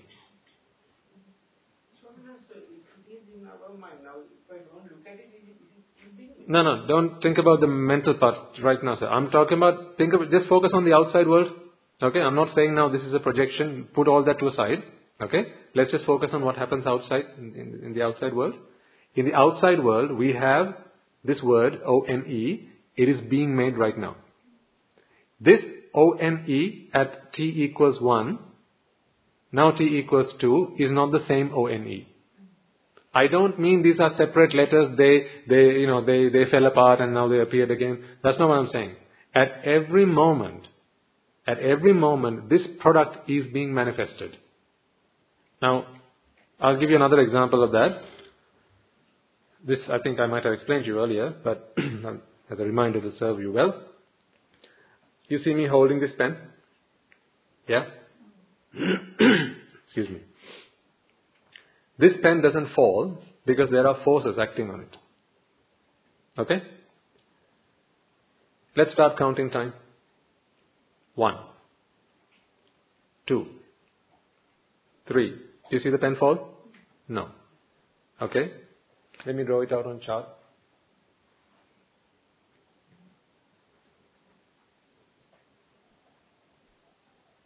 Okay, this is T0. Here's one, two, three, four.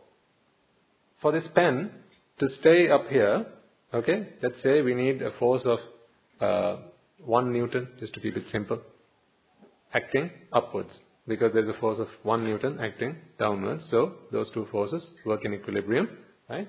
So provided, so if the, if the, if the force acting downwards is 1 Newton and you give the same up,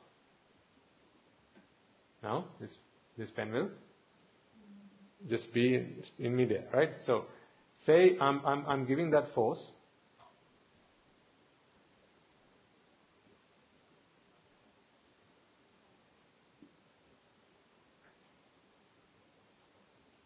Okay, I'm providing this force. At t equals 1, this force was, in, was, was, in, was enacted on this object. That is why at t equals 1, this object didn't drop. Okay? Uh, I'm also going to draw another chart here of distance of the pen from the floor. or from the from the from rest. Okay, so uh, this is again time. Okay, and this is distance.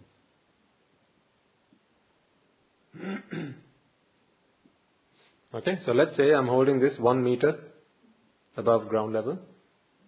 Okay, it's there. And this is the force that I've applied on this object. Right? At t equals 1, it is 1 meter above ground. Okay? The reason it's 1 meter above ground is because there's a force of 1 Newton acting on this object at t equals 1. Therefore, this is a manifestation. What is the manifestation? The pen is a meter above ground. Because at t equals 1, during this, in this duration of time, there was a force of 1 Newton that acted on this object. Okay? Now that finished. That episode is over. That episode is over. Let's move to the next episode. At t equals 2, for me to keep this pen at 1 meter above ground, what should I do at t equals 2? Is it enough that I did it at t equals 1? Huh? Can I recycle that? Can I? No, but then that job is done. I can surely use the same force that I used earlier. Can I? No. I have to give it a fresh. Yeah, I have to give it again. This is a new instance. So at t equals 2, I have to now give the same force, but it's not the same force. It's same in number, it's same in size, but it's a new, it's a fresh instance of force, right? So if I needed to remain there at t equals 2, now in that period of time I have to give another packet or another, you know, a, a, an, an amount of energy, right? And that force, it keeps it in this position at t equals 2. So now tell me then, the energy that I used to provide this force and the energy that I used to provide this force, they may be equal in size, in quantity, but are they the same force? If to provide one Newton of energy, I had to eat one carrot. Okay? Now that carrot I've eaten and I've consumed the energy, can the same carrot sustain this? No, I'll have to eat another carrot. Yes? Meaning, this is a separate instance to this. But what do you see? It's static, right? You see, it's static. That's what I'm trying to explain to you, folks. Every moment in time, it's a changing, it's a newly forming, a new instance. It's not fixed. Every moment, it's, it's, an, it's a new creation, it's a new product, it's a new manifestation, it's a new effect, brand new. It might look and feel similar to the one before, but that's only because the same causes are manifesting the same, what seems like the same result. But it's not the same. That is why at any moment you can change this. All you got to do is in the next instance change one of the causes. See? Oh, see? The reason you can do that is every instant you get an opportunity to change the causes. Imagine time, the, the smallest unit of time was a second and you couldn't, you couldn't break it down to any smaller than that. Just, you know, that's hypothetical, but imagine that was the situation. So whatever happened that during one second, you can't change within, within that second. Imagine that, okay? What does that tell you? It means at every second, you have the opportunity to do something completely different.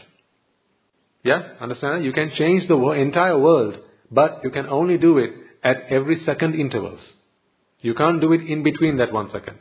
Now, we know, we've talked about this, that time is simply an illusion. Yeah? There is no such thing, such thing as one second, two seconds, three seconds and so on. That is simply something that we created with an ignorant mind because we wanted separation. Yeah? When the mind wishes to experience separation, what better to do than to separate your being? That's what you count as time, right? I have been living for so many years. I've been here for so many hours, right? I've been waiting for so many, mm, whatever, right? So this time is simply a creation of a mind that wishes to experience separation. crazy, crazy, crazy. So, this is simply a madness. What really happens is, At every, now I, am not going to use units because it would be wrong for me to use units. I can't say millisecond or attosecond or femtosecond. It's, it's wrong to say that because then again I'm, I'm, I'm separating units of time. It's wrong to do that. What's really happening is constantly, constantly, irrespective of time, with no relation to time, there are causes which are manifesting. Causes are manifesting. Causes are manifesting. And that is constantly happening. That is why you see this. So, now, come back to this. This word is being played. You only saw me putting these tiles up there once, but actually, this word is being played. In other words, these words, these letters are constantly forming this word. This is the concept of anicca. This is the concept of dependent origination. You see, this is originating dependent on these causes continuously. It never finished. It never finished. So that's why any moment you can take any one of these away. Any moment you can change this by changing the causes. Because in the next moment, whatever is, whatever are the causes at that time, that is the effect that you get. It was never fixed. It was never set in stone. It was never, right, that's it, done, separate. That never happened. But what we think when we see this is that is a separate word. Because we always wish to experience this separation. Therefore, whenever things happen in this outside world, we separate them. So much so, look at our addiction with time. As I mentioned time a moment ago, you know, this, this, this, this invention, this concept of time is, you, you know, when, if there's a, if there's a species, right, if there's a civilization that talks about time, do understand that they are so obsessed with separation. So obsessed with separation, they had to create this concept of time. Because that thing you can separate without the help of anything else, right? if you had a if you had a cake to separate that, you need a knife. Hmm? If you had a land piece of land to separate that, you need a fence. Yeah, but to separate your being, as in your presence, your being, you need time. That's what people have done. We've tried separating everything with anything, and then in the end we were left alone. Nothing to separate. Oh God, now how do I feel separate? Let's separate my being. now you can separate your beingness. Madness. Completely and utterly mad. That's how desperately people want, the, the mind wishes to experience this separation. This is what it is. Okay, so what is dependent origination again then? There is nothing fixed. It's constantly being manifested. The effects are constantly being manifested because of the causes.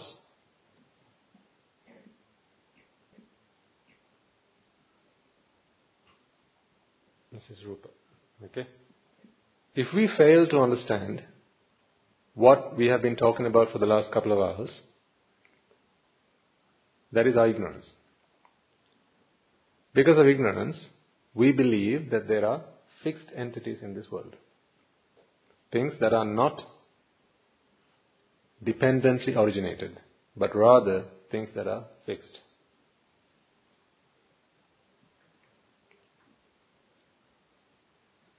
If this is the case, then the mind is now, the mind now has food. It has materials to start expecting fixed things. Bear with me. I'll try and find the words to explain this to you. You never wanted cake until you got to know that there was such a thing as cake, right? Yeah?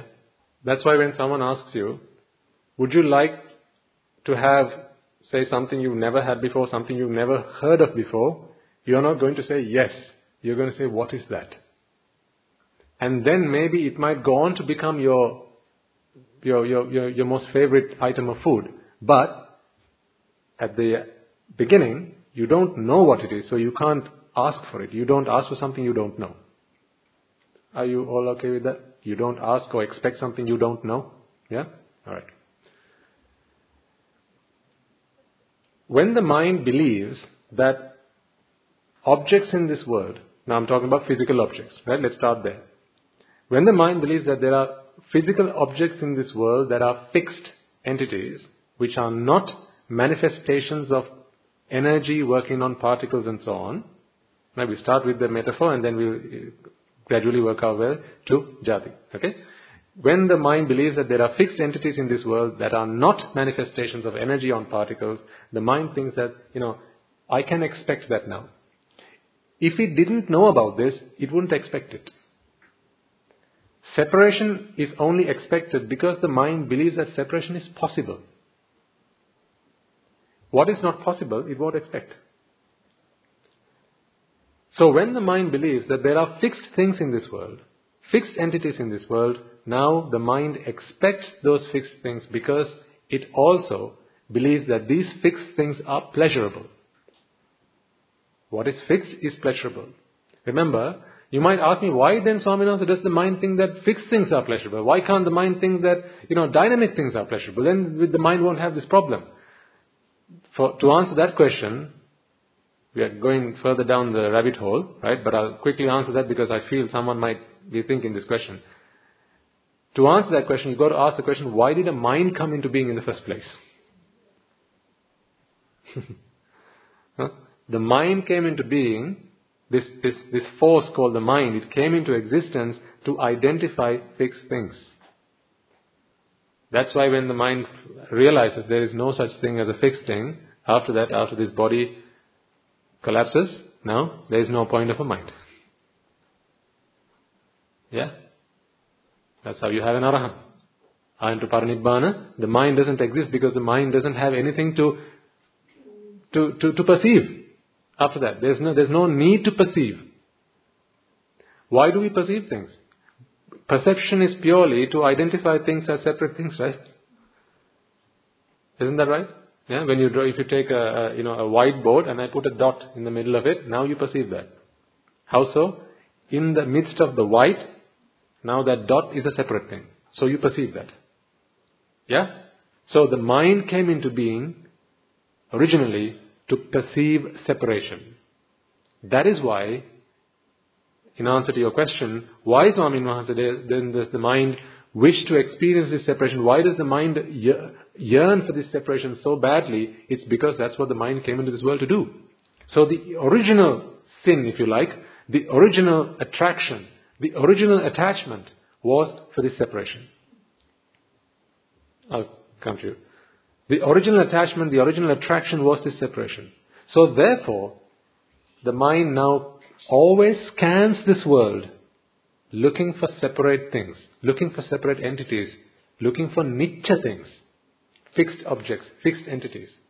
So, when the mind believes that such a thing exists, now that is what the mind yearns for, that is what the mind looks for.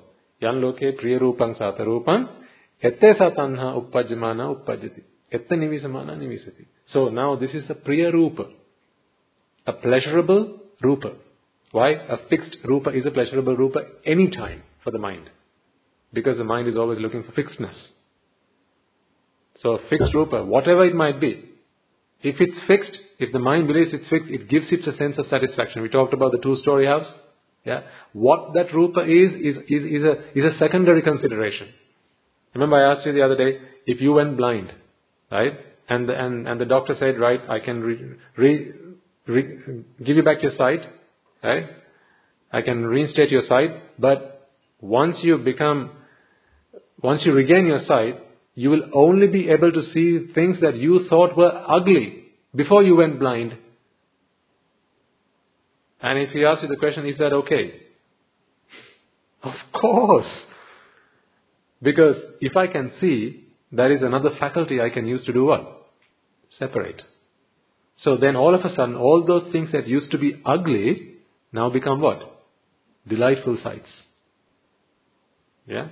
We talked about this a few, few weeks ago, right? These are the ugly things, these are the uh, pretty things, and now in the ugly things, if I asked you, again you can separate. That's the way it works. Even amongst the pretty, you can find an ugly one. Yeah, that's how, you know, when they have the uh, what do you call it, the, the beauty contest. Thank you. Huh? When you have the beauty contest, right? And they all stand up on stage, right? Say from a hundred countries. Hmm? The best looking The most beautiful women in, in those countries, they come and stand on stage. Even there, you can spot the beautiful ones and the ugly ones. That's how the mind works, because the mind is always, it's, it's just greedy for separation. So greedy for separation. That's, that is what it lives on. That's the, that's the fuel that keeps this, this furnace going. This separation. Without separation, the mind will not exist any longer. What is the purpose of the mind? So, when the mind believes that there are separate things in this world, now the mind's job is to expect them. Because that is what brings it satisfaction. Now then what happens? If this is a, if this is a fixed object, now the mind sets in place a configuration in the mind, it sets a configuration expecting this. It expects this, this configuration, this setting, this roop, this type of rupa. So for that, it preps itself. So let's say it's something like this, hmm? something like this, and I'm going to give it a I'm going to give it a number, okay, just to keep it simple. Let's say this is so for rupa, vedana, sanya, sankhara, vijnana. Uh, let's say this is a, this is a two, this is a four, this is a six, uh, five, and a one. Okay, so two, four, six, five, one is the code for this. Fair enough? Okay. So now, when the mind believes that this fixed entity is a pleasurable sight, is a pleasurable experience, a pleasurable object or an aramana for instance, now the mind interprets the code for this in the words of Rupa Vedana Sanya Sankhara Vijnana and now it sets in place the 24651 expecting this to come, come in. So, if 24651 come in, now it passes through without friction, without obstacles, without barriers or challenges. That makes it a pleasurable experience because what is expected has been received. That is always how we experience pleasure, right? You can't have pleasure without expectation. Expectation is, here's what I want, give me what I want, I got what I want, yay. That's pleasure. Now you have 24651, but we send a different, uh, different uh, vipaka, exactly. So let's say we send something like this. This is not 24651. This is 2, 3, 4, 2, 1. Hmm? This is 2, 3, 4, 2, 1. But the mind wants what? 2, 4, 6, 5, 1. Why is the mind not happy with 2, 2 3, 4, 2, 1? Hmm? Yes. I'm, I'm, I'm, I want you to think a bit further. Right? Think. Think a bit further. To the mind, this is a separate thing to this. These two things are very separate. Okay?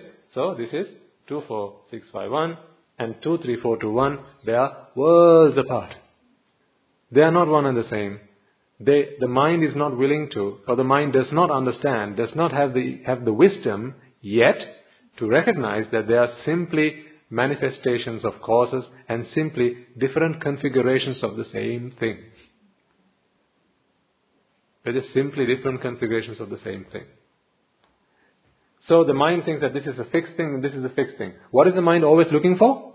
Fixedness. That is what gives it pleasure, right?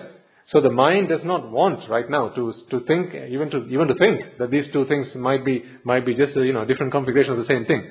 It takes pleasure, it takes delight, it enjoys knowing that these two things are separate things. Do you understand what I'm saying? It likes the fact that these two things are separate because it doesn't know that this liking is what is going to cause it suffering. Isn't that why you attached yourself to things? Isn't that why you brought home a pet? Hmm? A pet dog, a pet kitten, hmm? a pet hamster, whatever, a pet fish. Uh, you brought them home because you thought, you know, that was what's going to make you happy. So what was going to make you happy were separate things. So you went on looking for them. In the same way here, the mind believes that there are separate things in this world and separateness gives me, gives me happiness. Therefore, if you even mentioned in passing, oh dear mind, did you know that 24651 and 23421 are the same thing? Wash your mouth. The mind will say. It doesn't even want to hear this. Because it thinks that is going to erode its happiness. Because it doesn't realize that the happiness that it seeks is the very thing that causes it to suffer. It's like saying, you know, someone who wants to have things, Someone who li- lives and enjoys a materialistic life, if you told them, right, come and become a monk, hmm, you can give up everything, all you have is your alms bowl and robe, before you end that sentence, they'll be gone. Because this, this will happen with someone who believes that material possession, quantity, is what brings them happiness. That's why in some sermons we are very careful, especially when we talk to a new audience. We don't talk to them about the beauty and the pleasure of monk life. Because what they'll think is, you know, I'll, I'll tell them, for instance, as a monk today, all I have to be responsible for is my two robes and my alms bowl. I don't have all the other things that used to bother me. I don't say things like that. Especially when I'm talking to a, a new audience. A very new audience. I've never, I think with you people, I obviously I talk much further. But, you know, with a new audience, I don't talk about those things because they think that what I have done is a, is a foolish thing. They think that I've come here because I've been unsuccessful in my life. They think that I'm here because I have not been able to achieve the things that I want, so I've been so, so desperate with life and so disappointed with life and dejected, I felt like that, and therefore, you know, I've come for the, to the only place as, you know, seeking refuge. They think I'm a refugee. because they think that, you know, what they do is the holy grail. Huh? That's the thing. But, so the, the same concept happens here. Until you teach the mind anicca, dukkha and anatta, Okay? Until you teach the mind anicca, dukkha and anatta, until the mind understands and comprehends and realizes this truth, any threat that these two things are the same, or any even suggestion that these two things are the same, is a threat. It won't like it. It needs and it loves to see separation. Think about how you laid out your homes. Think about your, your gardens, right? How you got your, your, you know, your flowers. They're all laid out in a different, in a certain configuration. Right? There are patterns that you have in your garden, don't you? There, you know, your curtains, there, there, there, there's a pattern. Your, your carpets, there's a, your upholstery, there's a pattern.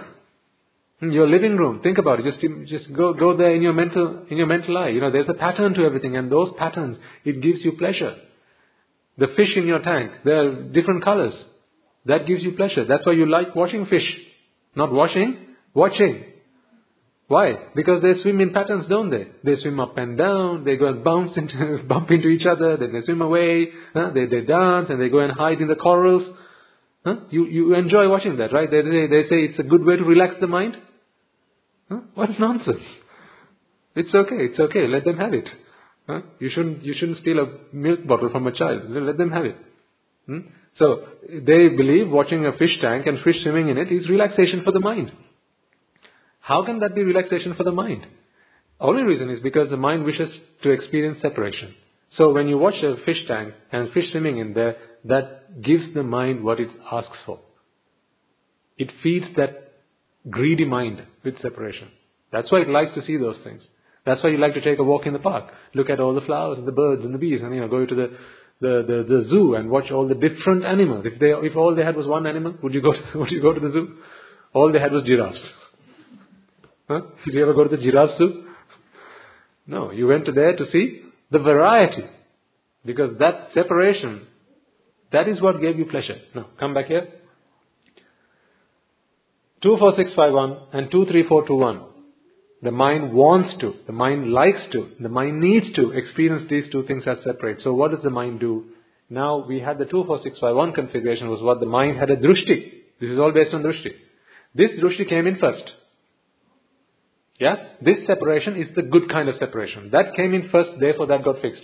What if this came in first? Oh yeah. Then the other way around. That's it. So there are no, there's no such thing as a good thing and a bad thing, bad thing in this world. It simply matters on, depends on what came in first. That's all it is. So if this one can come in and rewrite this, erase this and write this in its stead, now what's going to be the better looking one? This one. That's why different people have different preferences. That's why people like different things. Some people like it black, some people like it white. See? Uh, you know, some people like new things, others like antique things. See? But antique things are, you know, old things are considered what? Old. They have no value. That's why people throw them. But other people collect them. what a world we live in. One man's trash huh, is another man's treasure. How is that so? Because whatever drushti came in first, That took place, that settled down, that got fixed, and now the mind looks for that. Yeah? So if this is the code that has now been fixed here, now as soon as it drops it down there, it, they get they get cemented. Right? They get cemented now. Now this one comes along. Now this one's turn. This is the now the next vipaka. This is all driven by vipaka, right? Now this vipaka comes along, and now what do you get? You get friction. You get resistance. You get anger. Huh? You get disappointment. You get frustration. You get annoyance. This is how it happens. Because now these are not willing, not ready to move and let this new object pass through because it's a different code. This, this object does not pass through. Certainly not without, certainly not without obstacles, without obstruction. So what does the Dhamma do? Here's what we ended last week's talk and I'll end it here today as well. What does the Dhamma do? The Dhamma as it comes along, so the Dhamma also looks like something like this. That's why some people like to listen to the Dhamma and some people don't. Because what is the Dhamma again? It's also Dhamma Rupa. Right? So that code is 3, 2, 1, 1, 1. That's the code for that. So someone who doesn't like 3, 2, 1, 1, 1, they have 2, 4, 6, 5, 1. So now you try and put in 3, 2, 1, 1, 1. Hmm, not going in. But if you somehow at least try and squeeze 3, 2, 1, 1, 1 in, in there, somehow what the Dhamma, excuse me, what the Dhamma has is a magic. What it can do is it can, as it passes through, it starts to corrode these points where it has this, this cement. Right, where it has been fixed, it starts to wash away this. And now they start to become movable, mobile. Right? Now it's willing, by that amount, by whichever amount the Dhamma has passed, now it becomes, it, it, it, it's, no, it's now accepting other things to come through. Because it, it, it, what, remember the mind was always looking for separation. What does this teach? So this is the Dhamma, right? What does the Dhamma do? It passes through and it gives the drushti. It gives the knowledge to the, to the, to the mind that this fixedness is the reason for your suffering, not the outside vipaka. That is what this vipaka does. Yeah? There's one kind of vipaka. There's one kind of vipaka that is called the Buddha Dhamma. There's one kind of vipaka that helps you to consume all types of vipaka.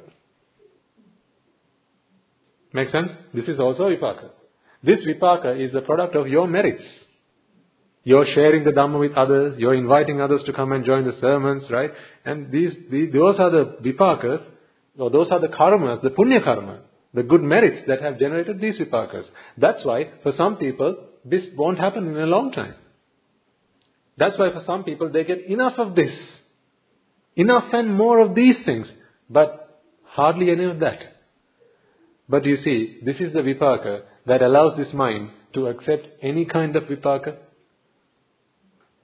Without this, you can only enjoy this. You can't even enjoy this. What a pity. But once you get this, now you can enjoy everything in this world. See, if you like this, now the world is separate, right? The world is split into two. There are things you like and there are things you don't like. This you can enjoy, this you don't enjoy. Hmm? How much money is going to help you enjoy everything in this world? Hmm? No. What you need to enjoy everything in this world is the Dhamma. This vipaka will help you to pass any of these things, any vipaka into your mind and the mind is just cool as a cucumber. That's what you need this vipaka for. That's why I said you need to earn merits. Preaching the Dhamma, this is a meritorious deed. Listening to the Dhamma is also a meritorious deed. How good is that? You get that for free. All you have to do is sit down and listen. That's a meritorious deed. Giving alms is a meritorious deed. Helping someone cross the street is a meritorious deed. But particularly if you help someone to understand and comprehend the Dhamma, that is a tremendously meritorious deed. If you offer someone a, meal, like, like you do when we come on alms round, right? When you give a, a portion of your food to the Swami Nuhanse as an offering, and, in, and, and, I know as you do it, you, you, you, you resolve in your mind and you make a, you pass a blessing to the Swaminatha, Venerable Sir, as you take this food, may this food help you to gain ayuvanna sapa bala pativana jnana.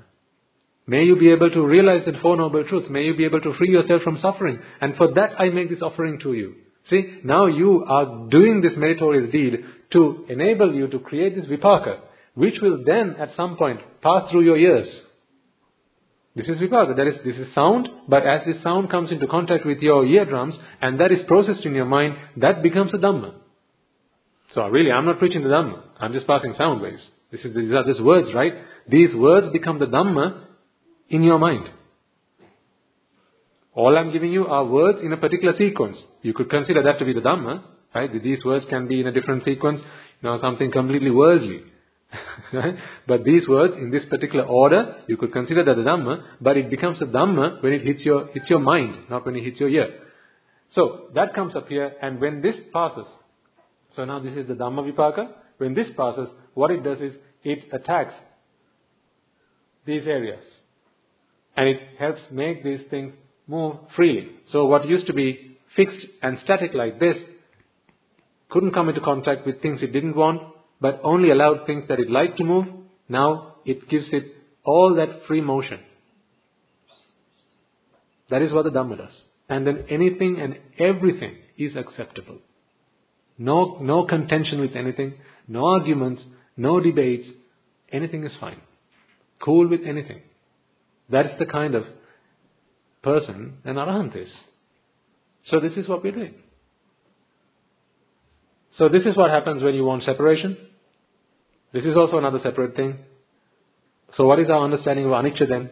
As the gentleman asked, you know, how do we now fix this back into the pipe? If the mind wishes for separation, the mind will take great delight and pleasure in this. If this is what came in first, right? So imagine this drushti was 2, 3, 4 to 1. Then this is what the mind would expect. Again, fixed. But this Dhamma which I am preaching to you right now helps you to understand that these are not fixed entities, they are simply manifestations of effects. Therefore, you realize that really these two things are one and the same. They're the same thing. They're just different manifestations. They're not fixed things. Now what happens? The mind realizes that there, are, that there are no such things as fixed things in this world. Yeah? Now the mind realizes there are no such thing as fixed things in this world. That doesn't mean that 24651 all of a sudden becomes 00000. No, 24651 is still 24651. But it's not a fixed 24651. It's simply a manifestation. It's not a name or a number that you give to a fixed thing. It's a name or a number that you give to an effect. Hmm? That's how different tunes, you give a different name. This is that song, this is the other song. But the same instruments, played differently. Right? So different effects, or different causes, give rise to different effects. But they're not fixed things. They're simply configurations. So when the mind now begins to understand that concept, this is the mind's understanding of anicca. That all things are transient. All things are in a non-fixed state. They're simply manifestations of causes. Does that make sense? Right. I'm going to leave you with that. Someone had a question, I think, but I'll, we'll come back to that next week. Because this in itself is a lot to comprehend. As I said, I think some of you will have probably gotten most of it, if not all of it. Others might have gotten half of it. Others might have gotten little of it. It matters not. Don't worry, because we'll have several times, we'll revisit, revisit this until, you know, you understand it. You also have the afternoon discussion sessions in which you can further clarify your understanding if you have any doubts or your application of this into, into, you know, daily life. This is the most important part not just uh, listening to the sermon or understanding the concepts, but also the application of it. You know, ask questions on the Swaminanses. How do you apply this Swaminanse for a problem I have with my child? You know, he doesn't do his homework, and then I get angry. How how do I work with this? Or I, I you know, he, he he's seeing someone, and I I don't approve of that because I know it's going to cause him harm. How can I how can I how can I talk to him and keep my cool at the same time? Or is it my duty simply to ignore all that? Is that what I need to do? you know, find answers to these questions. These are real life problems. Because it's not your duty as a parent to simply ignore and let anything happen to your child. That's not the duty of a parent. As parents, we all have duties. I have a duty. I'm a parent to what? About 200 children. So I have a duty to all of them. I have to look after them. I have to take care of them, make sure that they're all happy. But that doesn't mean mentally I'm allowed to suffer. I should be able to be a, be a parent without suffering like a normal parent does. Because what the Dhamma does is help me do that. So I should be okay with anything in this world. Anything. Hmm? I should be okay with anything in this world, but when I know that whatever happens, it does not happen for the best of that, of that person, of, of, of that thing, now I, I have a duty to go and address that. That's why if you see me walking down, if you, see a you know piece of shard of glass or a or a nail or something, I'll always pick it up because I don't want it to hurt someone. But I'm okay with it being there, mentally. But I know that's going to hurt someone, so I take it, pick it up because that's my duty. So we need to be very careful about where do you draw the line between duty and responsibility and our emotional attachment to things. Why is it, why is it important that we, that we clear this emotional attachment?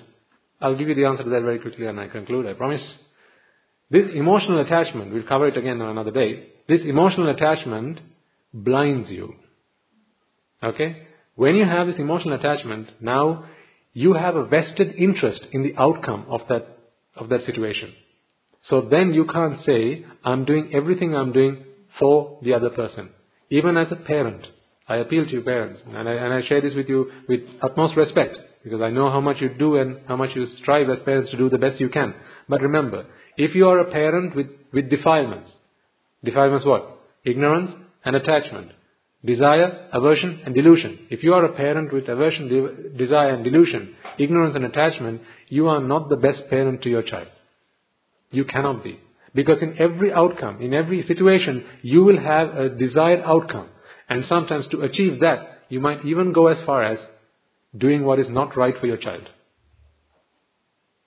Because the mind individually is, has to work on self-preservation before it does to others. But once the mind realizes that I am not a self, this is simply a mind. Huh? At that point, the mind has no vested interest or an agenda for self-preservation. There is no self to preserve. And then from that point forward, anything and everything is done to help other minds to free themselves from this self-preservation mode. That's the way it works.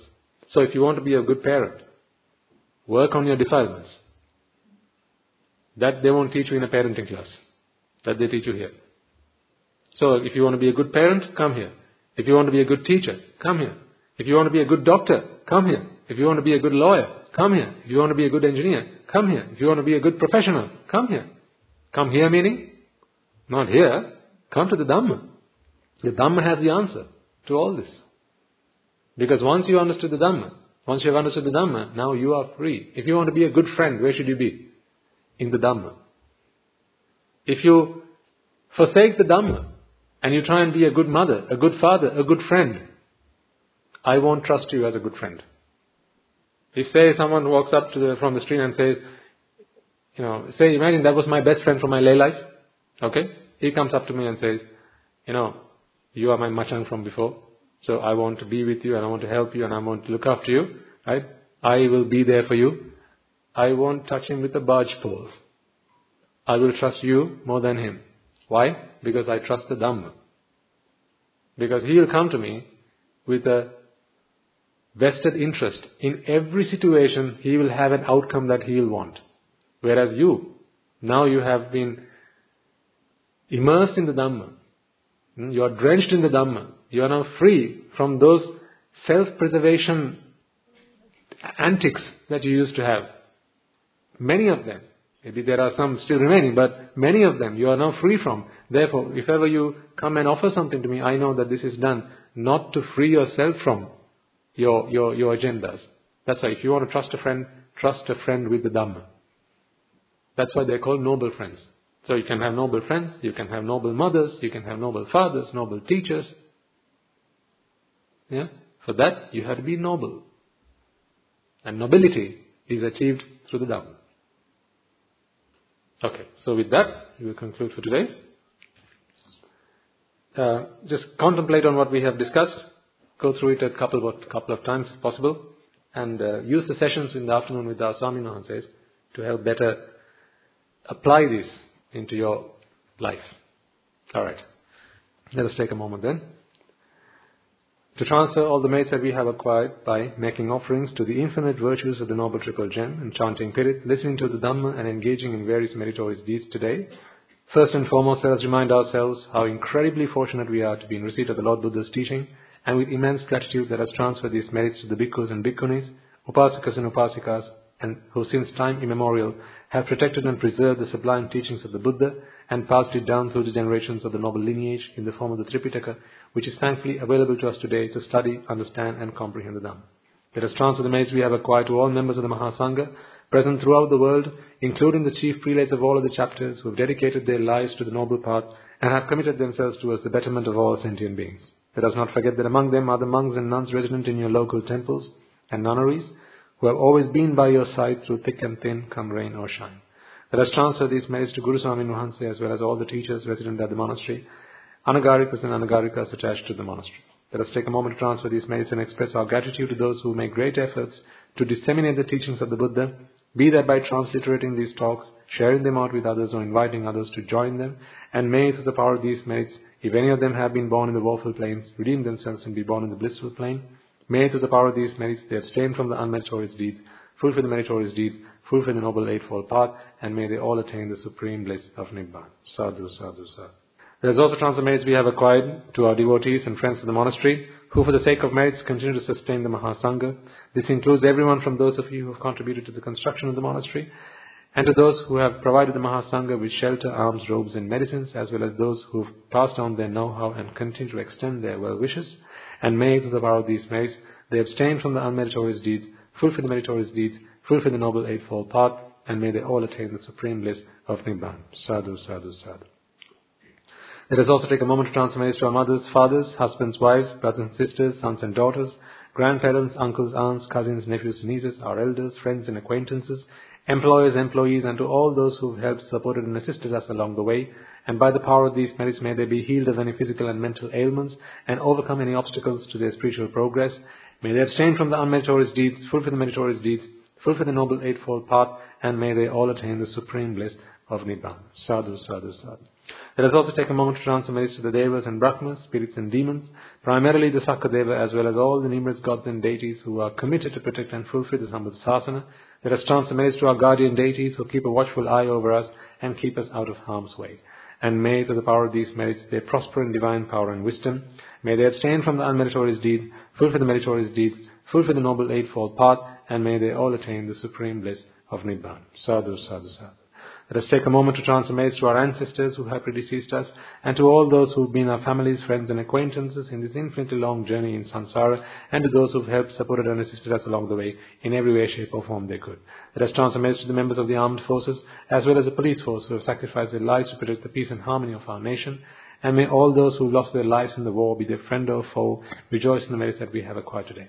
Let us messages to the to those who have lost their lives in the natural calamities such as the tsunamis and earthquakes, landslides, forest fires, pandemics and so on, reminding ourselves that among them will be those who have been friends and family to us in this long journey in samsara, and to those, let us take a moment to transfer these merits. May through the power of these merits, if any of them have been born in the woeful plains, they redeem themselves and be born in the blissful plane.